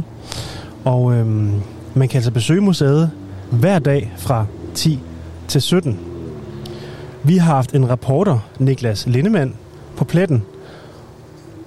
Og her kommer altså en reportage fra Maskinrummet. Rigtig god fornøjelse. samlet sammen rundt omkring. Ja. Noget har vi købt, og noget er vi blevet foræret. Der er mange lokale, der har været med nogle navnbræt for deres egen både og sådan noget. Det er, det er vældig... Det, Skagen støtter vældig op om det her. Det er dejligt. Så hvad er målet med, med alt det her, med at beholde alt det her målet, gamle... det er jo faktisk at fortælle de unge, hvordan det var engang. Når nu er begyndt at snakke, så tænker du, at han er sgu en gammel idiot. Det ved han ikke noget om det der. Men det var, der er ingen, der tror på det her. Vel? Det, det ser ud til at være utrolig primitivt. Ja, men er og, og ved du hvad? I dag der har du en radiator. Hvad havde man dengang? Man havde sådan en herhen. Den der, der står der. En kakkelovn. På båden? Ja. Og så kunne du her ovenpå, der kunne du så sætte kaffekanden, så var kaffen varm altid. Det er jo en skam, det skal blive smidt væk, ikke? Det her, det fortæller jo historier om i de sidste halvanden hundrede år, ikke? Det synes jeg jo, det er en skam, det skal bare smides ind, og så brændes, ikke? Alle de gamle skibsmotorer, de har jo også historie. Den her motor, den er lavet her i Skagen. Lille Skagen hedder den. den har, der, der, der har været to fabrikker i Skagen, det tror man jo ikke. I Danmark har der været over 300 fabrikker, der laver motor. I dag er der vel 5-6 tilbage. Så så bevarer vi noget af historien her. Og her har vi også en dansk en Dan motor, der er lavet nede i Esbjerg. Men der var jo næsten en i hver by dengang. Så den her store røde kasse her, Ja, det er, den, det er er, simpelthen også den, en, det er ikke en kasse, det er en motor, der er sat i en skærentravler. så den har sejlet rundt på de have, der er her. Den har sejlet her rundt om Skagen og fanget rejer i mange år. Det er en dansk motor også, der producerer nede i Åben Rå. Den her en Kallesen diesel. så har vi så fået en maler og sådan. Så, så nu ligner den jo næsten ny. Ja. Så vi er sådan lidt... Øh, vi, vi, vi bevarer jo lidt af historien. Det er fra alle havnfolk, de kommer. Det er, det er dejligt. Og motor her, det kan du også se, det er også noget gammelt noget. Det er nede, lavet nede i, i Rødvig. Det kommer fra hele Danmark. Men det er jo imponerende, hvordan alle delene stadigvæk... Altså, Ja, den kan starte, den her. Den kan vi trække uden for at starte. Ja, ja. er det muligt? Ja, er. Vi har nogle vinterprojekter, hvor vi skal starte en masse op. så I, I starter simpelthen alle de her gamle mo- Ja, motorer også? det er vores mål at få alle sammen til at køre. Okay. Nu, nu kan 70 procent af starte nu. Hvornår var det, åbnede det her? Jamen, det åbner vi her for en tre måneder siden. Ja. Og hvordan har det været med... Vi har jo vi har lavet sådan en fond, der hedder Gitte Hennings øh, fond, fond for bevarelse af gamle øh, træbåde. Og det er det, det startede med. Så købte vi en, en gammel træbåd, der er bygget herovre på, på Nepper skibsværft. Det hed det her før. Det halve værfte her, det hed Nepper. Og resten hed Carstensen. Så købte vi sådan en gammel båd, der har været sunken. Den er vi ved at restaurere om, så den kommer til at ligne en helt ny båd fra dengang, det var bygget i 1928. Skal den så også på display? Ja, den skal vi have til at ligge hernede. Nå, i vandet? I vandet, så folk de kan få en havne rundfart. Okay. Næste år, næste sommer. I, en, i, en, i et sunket skib? Nej, den er jo ikke sunken længere, men det har den jo været. Ja. Men, men, men den bliver restaureret helt op, så det ligner en ny. Imponerende. Ny dæk og ny styrhus og nye master og ny sejl. Og det, det er sådan en rigtig gammel kutter. Når jeg kigger rundt, så ved jeg godt, du har sagt, at nogle af tingene har også været doneret til jer, eller givet til jer. Til, Ja. øh, den. Men det ser ud til at koste nogle penge. Jo, men vi har jo, der har jo været penge i den fond, der, der har købt de her sager. Så det er, regner vi med, at vi skal bevare på den måde, men det bliver i den fond. Der er simpelthen nogen, der også ser, at det skal... Jamen, måske, måske kommer der jo også donationer til fonden. Det ved man jo ikke hen ad vejen. Det hører man jo samtidig. Det må vi jo se. Og øh, nu sagde du, det her det var nogle af dine egne skib, der hang her på væggen. Hvad er, ja. din, hvad er din tilknytning til havnen? Jamen, jeg har jo været, jeg er udlært skibsmontør, inden jeg startede med at fiske. Så det har jeg jo lidt med det motor, det har jeg lidt i, i baghovedet fra den tid, ikke? Og så har jeg så fisket siden jeg var 20 år. Og så kom jeg med min far, at en gang, jeg, der har jeg fisket en 3-4 år dengang, og så fik jeg så part i hans båd, og så har vi vi sammen nogle år, og så har vi så bygget nogle nye både sammen og restaureret nogle både, og, og så, så blev han så gammel, så sagde han, nu skal du købe min par. så købte jeg hans, og så har jeg så ejer han ind til, her til nytår, der var to unge gutter, der købte part i min båd der, så, så kan de jo fortsætte rædderiet, hvis de har lyst til det, når, når nu jeg er blevet for gammel. så det var sådan, det var det er sat op. Hvor mange skibe har du haft under dig? Nu kan jeg se, der hænger en masse her på væggen. Ja, men vi har jo haft, øh, vi har jo haft øh, fem både, der vi har flest, men det er så for forskellige tider, ikke? Ja. Nogle har vi så solgt, og, og så har vi bygget en ny, og der vi har flest, flest, der har vi fem. Så De to Gitte Henning, der står her på siden. ja, det er også det er nogen, den der første, den der står der, den er bygget herovre ved Carstensen skibsværft. Der har vi fået bygget to over, så har vi bygget, den her, den er bygget nede i Klej Peter, nede, nede, i, hvad hedder det, Litauen. Og så har vi nogen, vi har fået bygget i Norge. Vi har fået bygget lidt sådan rundt omkring. Og det er også dine, de øh, har været dine. Det har været mine, ja, dem har vi så solgt. Ja. Så det er navnet Gitte Henning, det, det, hænger, det hænger helt fra 1966. Hvor min far, han, han fik bygget den der, den her. Den her, det var den første Gitte Henning. Det har simpelthen været et, et familienavn. Ja, det har han beholdt indtil, og det er vi så blevet ved med, fordi man skal ikke lave om på noget, der går godt, siger de jo. Selvom det er mit navn, det er jo lidt åndssvagt, det er skipperens navn, båden den har, ikke? Men uh, man er jo lidt åndssvagt. Er det så øh, en søster, Gitte? Ja, det er ja. min store søster. Der kan du se, der ligger to uden på hinanden. Ja. Det er også det her over ved Carstensen skibsværft, det, det er taget det billede der. Kan du store. Hvor mange, hvad, hvad fiskede I efter? Jamen, vi fisker efter sild og makrel. Hvor mange øh, kilo kunne den hive ind ad gangen? Uh, har vi kan hive mange ind, hvis vi ellers kan finde dem. det er samtidig det kniver med det. Nej, men vi kan godt hive, vi kan godt hive 400 tons ind ad gangen. 400 tons ind ad gangen? Ja, ja. Så det er jo det er mange fisk. det er en god slat. Ja, hvis man lige finder de gode stimer der, så kan jeg godt lade sig gøre. Hvor, øh, hvor er det bedste sted at finde fisk? Jamen, vi fisker mest i Nordsøen. Der fisker vi det det meste år, og så fisker vi noget af det her til, til, til mel og olie. Der fisker vi noget, det de kalder industrifisk. Du, det du laver mel og olie. Den, der er sådan en art, der hedder blåvilling, dem fisker vi om vest af Irland. Der er, der er store forekomster derom. Det er kun tre måneder om året, vi er derom. Så, ellers så fisker vi i Nordsøen resten af tiden. Er det så herovre på, i Skagen Fiskeauktion, I sælger nogle af dem? Ja, de fleste går til FF derude. Der er en sillefabrik, der ved ikke, om du har været derude og kigge. Øh, ikke nu. Nej, men der ligger en sillefabrik. Der har vi lige landet i går, der landede vi øh, 900 tons derude. Ja. Hvad er det, der bliver fisket mest af heroppe i Skagen? Ja, i Skagen, der ligger jo en hel del her lige udenfor og fanger hummer. Det er jo, det er jo en, af det, de sælger mest her om på kajen og med restauranterne. Det er det, folk kommer til Skagen for jo.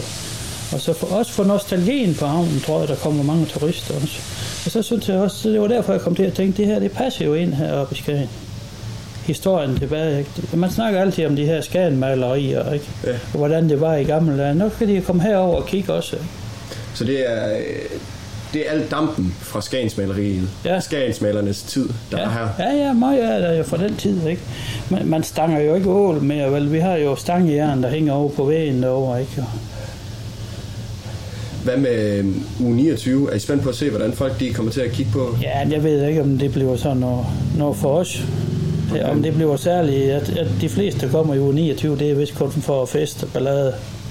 Så der regner du ikke med, at der... Nej, det bliver nok ikke, det bliver nok ikke vores uge, men det må vi se. Men tror ikke, de bliver imponeret over de motorer, der er der kan Det lave lidt mere larm end deres øh, Chevrolet og...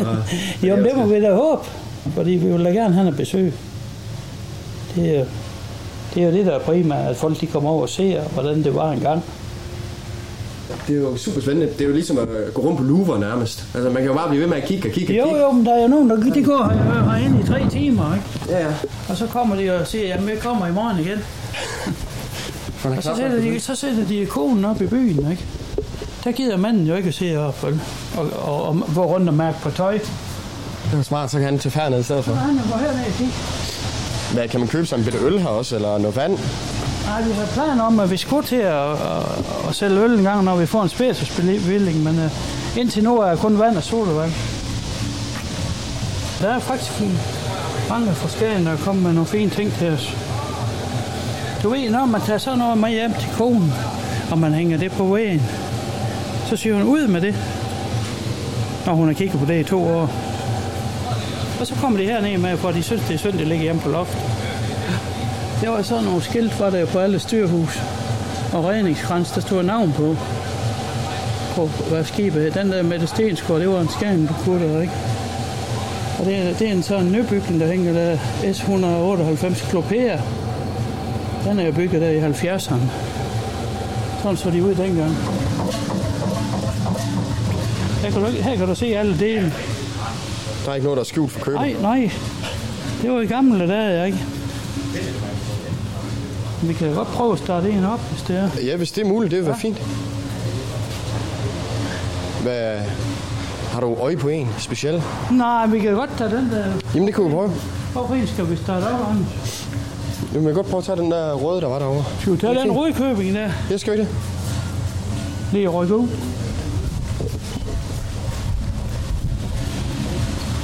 Hvor stor er hallen her? Den er en 300-400 kvadratmeter. 300 kvadratmeter. Ja. Der er vi ved at have fuld hus nu. Det kan jeg se, det er svært at finde et, et, et sted på væggen, der ikke er fyldt med nyt, noget. så har vi købt sådan en Ford også. Den er, jo, der er fra 1928, som det står på nummerpladen. Alle de her ting, de har enten været på en båd, eller sådan nogle skipper, der har taget det med hjem. Ja, til at hænge. jamen, de har været på båden alle sammen. Ja, de har været på båden alle sammen. Redningskrans, den der Dikata, der er en mand, der er blevet reddet. Han har blevet reddet hans liv i den. Han faldt udenbords, så smidt de den ud. Og så fik han fat i den, så kravlede han ind midt i, og så fik de hævet ham op igen. Ja. Så når man kommer herned, kan man så forvente, at øh, der er nogen til at svare på alle ens spørgsmål? ja, til- vi er to mand hernede hele tiden, og samtidig er vi tre. Mm-hmm. Så, så, så går vi sådan rundt med folk. Ja. ja. Hvor, øh, hvornår har I åbent?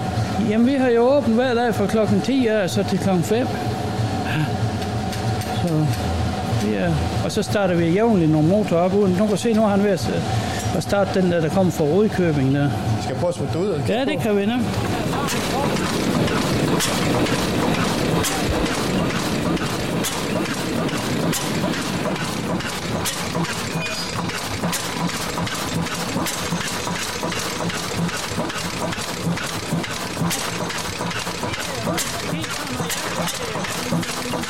Hvis ikke den er elmotor. Ja. Og så holdt den båd i gang, den her. Ja, ja, ja, ja. Det oser godt nok. Det er godt nok Det bringer jo minder frem for, det, for de fleste, ikke? Ja. Gamle pensionister, de synes jo, det er fantastisk, det hele. Jamen, turisterne, de tager også fint imod. De synes også, det er sjovt at se. Sige, det er da imponerende at se sådan en gammel rød, jamen, det ligner jo nærmest en skorsten. Med, Ja, den er jo meget gammel, den her. Den er jo fra var 6, altså 1906. 1906, ja. Det er jo, den er lavet nede i Rudkøbing. Som en god håndsving. Ja. Jeg kan godt se, at han, han bøvler lidt med noget luft i brændstof. Hvor længe har du gået med den her idé egentlig? Ja, det er ikke så længe i års tid. Et års tid? Ja. Jeg har ikke rigtig noget hobby. Så tænkte jeg, der skal man også have en hobby, ligesom alle andre mennesker. Så begyndte jeg at samle lidt på det her. Her er så vores uh, unge medarbejder, der kommer der. Han går også og viser folk rundt og fortæller. Han har en god, god viden om sådan nogle fiskeredskaber og motorer. Det er skønt, de unge de ikke vil se med en iPad hele tiden, ikke? At de også engagerer sig i det. Ja, de også kan lide at få beskidt fingre. Og har I oplevet, at flere unge kommer ned og, og bruger tiden på at kigge rundt? Det er nok mere ældre mennesker, der kommer, der har lidt øh, tilknytning til, til motor, sort erhverv og sådan noget. Der kommer også nogle helt enkelte, enkelte turister. Altså, det, det er fint nok. De skal også lige vide, vi er her. Der er ikke ret mange, de kommer, hov, hvornår er I kommet? Vi var her da for to år siden, så siger vi er også lige åbne. Ikke? Så jeg tror, at når folk kommer til at vide, vi er her, så bliver det bedre. Og hvor, øh, kan du beskrive, hvor det er, hen I ligger? Jamen det ligger herovre ved siden af Carstensen skibsværft. Faktisk den første kaj, der går ud her, her over det, det gamle bassin, der ligger lige hernede ved, ved, ved havnen, nede ved kajkanten. Faktisk, det kan du se, der er kajkanten derhen. Det hedder Jollevej nummer 4, men det kan man jo se, når man svinger rundt der, så kan man jo se, at vi har som regel porten til at stå åben her, for at folk kan se, ikke? Hvis det er værd til, så står den åben. Her har vi sådan, det man brugte i krigen, dengang man ikke købte brændstof, der, der, der brugte man dampmaskiner. Der er en dampmaskine her. Den er også skåret op, så folk de kan se ind. Og her er glas ind i siden, ikke? Så kan folk se det, hvordan det, det er lavet indvendigt. Den her store grønne damp. Ja, det er en stok, der er lavet nede i Holland. Fungerer den også i dag? Ja, den kan vi godt dreje rundt, så folk kan se, men du ja. kan ikke, vi kan ikke få kompression i, når den er skåret op. Jo. Nej, nej.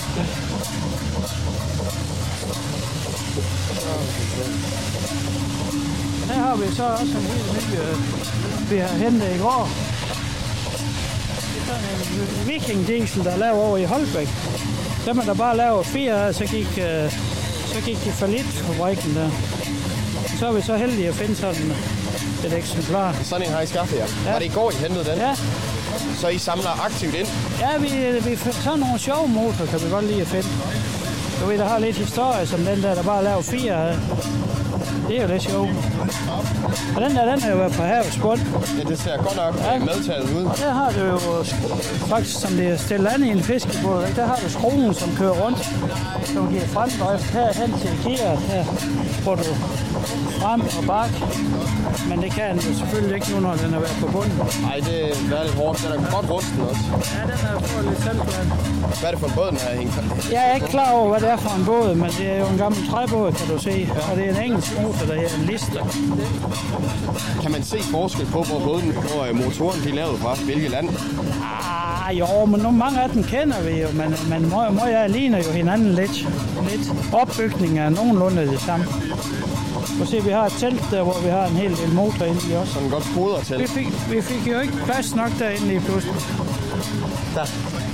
Når man har så mange store motorer, ja, så er det svært at finde plads, trods en 300-400 kvadratmeter stor hal.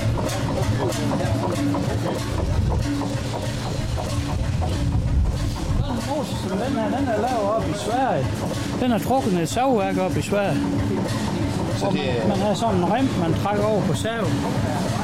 Så det er ikke kun motorer til, til skib? I Nej, vi har også en, en, en, en- del stationære motor. Vi håber på at kan få lov til at bygge en hal her ved siden af, hvis kommunen de vil give os grønt lys. Så vi kan få noget kultur. Ja, så vi kan få stationær motor her og marinemotor derinde i den anden. få det Så lidt er op, lidt skilt, skilt ad, ikke? Ja. Men den store øh, pressemotor, den bliver så, hvor den er. Hvorfor er en? Den store øh, tyske. Ja, den, ja, den kommer nok herud, og hvor vi, vi håber på at lave vindue, så man kan kigge ind og se den. Ja. ja. Godt nok mere. Kender du alle tingene, der er herinde? Ja, det var lidt tro. Det var lidt ja. ja. Det er jo imponerende at komme herned og så få hele historien omkring, Det er jo historien, og så har hvordan vi... det har udviklet sig. Og her sluttede vi altså lidt bræt.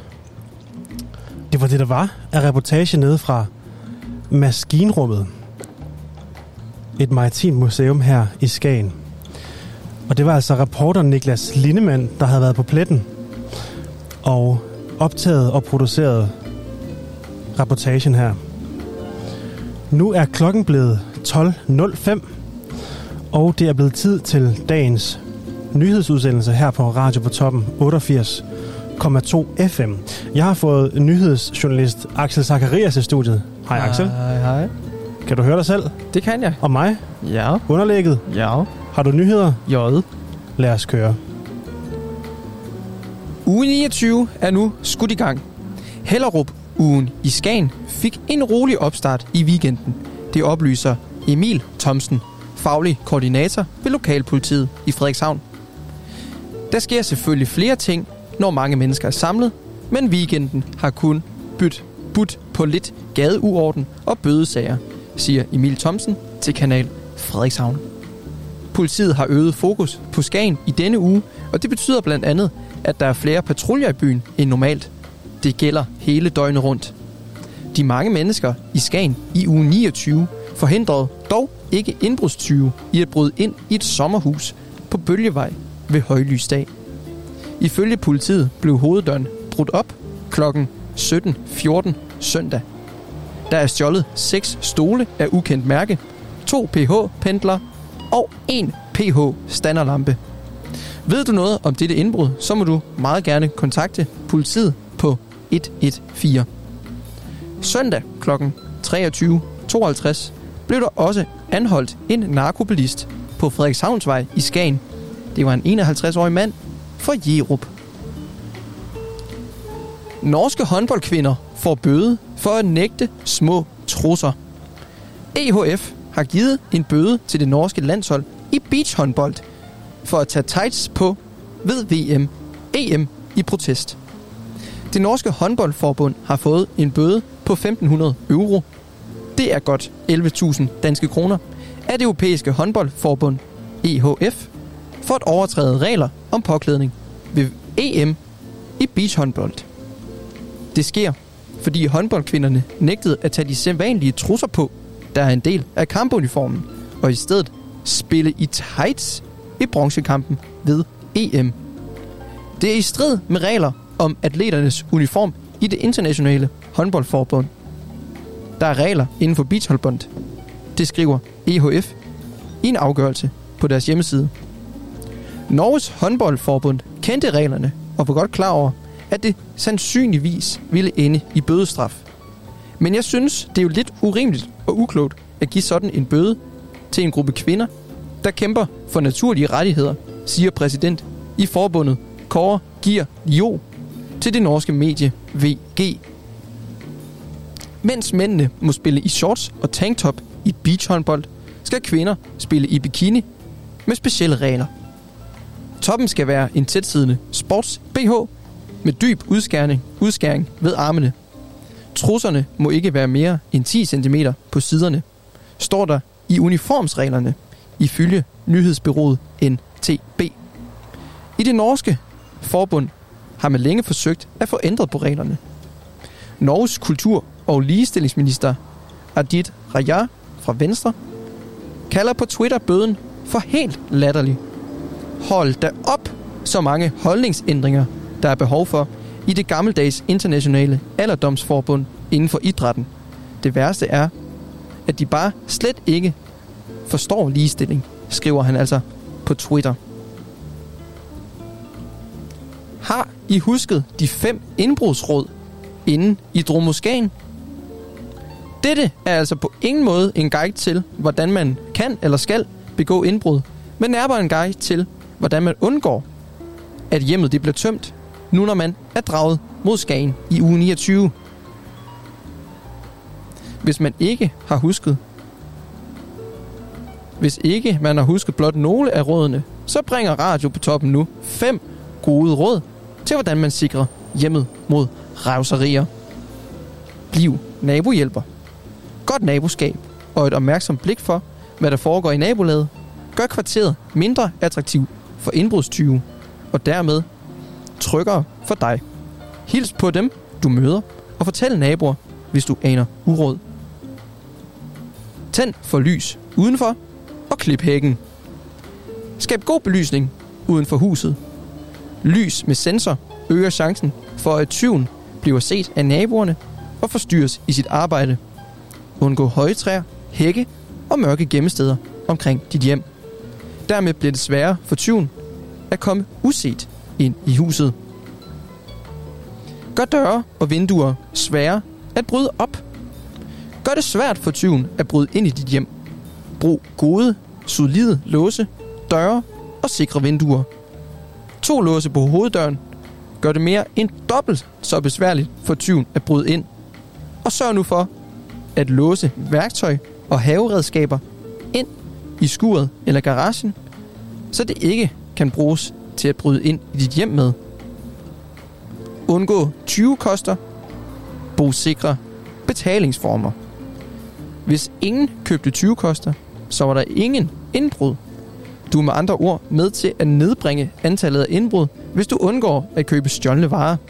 Brug altid MobilePay, eller kig efter Nem ID hos sælger, når du har købt brugt. Begge betalingsformer er knyttet til CPR-nummer, som kan spores tilbage til sælger, og det ønsker de kriminelle ikke. Ring 114 ved mistanke om indbrud. Politiet kan opklare flere indbrud med din medvirken. Hvis du ser personer med mistænkelig adfærd i dit nabolag, eller hvis du har haft indbrud, så ring omgående 114. Det var altså dagens nyheder med Axel Zacharias. Tak for det, Axel. og så er der jo faktisk ikke andet tilbage at sige end at hold da op for en masse larm. Og tak fordi I lyttede med i dag her på Radio på Toppen 88,2 FM. Hvis du synes, at det har været en god udsendelse, hvis du har noget ros, hvis du har noget ris, hvis du har nogle ønsker eller en god historie, du gerne vil have, vi kigger nærmere på her på radioen, så kan du ringe til os på telefonnummer 50 35 64 25. Du kan også sende en sms til samme nummer. Alternativt kan du bruge kontaktformularen på hjemmesiden radiopotoppen.dk Og hvis du er så analog, at du ingen af delene har, så find os på Hans Basvej 21 nede i Drakmans have. Vi er her hver dag fra klokken 10 til klokken 12, og vi hører meget, meget gerne fra dig. Tak fordi I lyttede med. Tak fordi I meldte ind. Og have en fortsat rigtig, rigtig god tirsdag og en dejlig uge 29. Vi lyttes ved igen i morgen klokken 10. Tak fordi I lyttede med.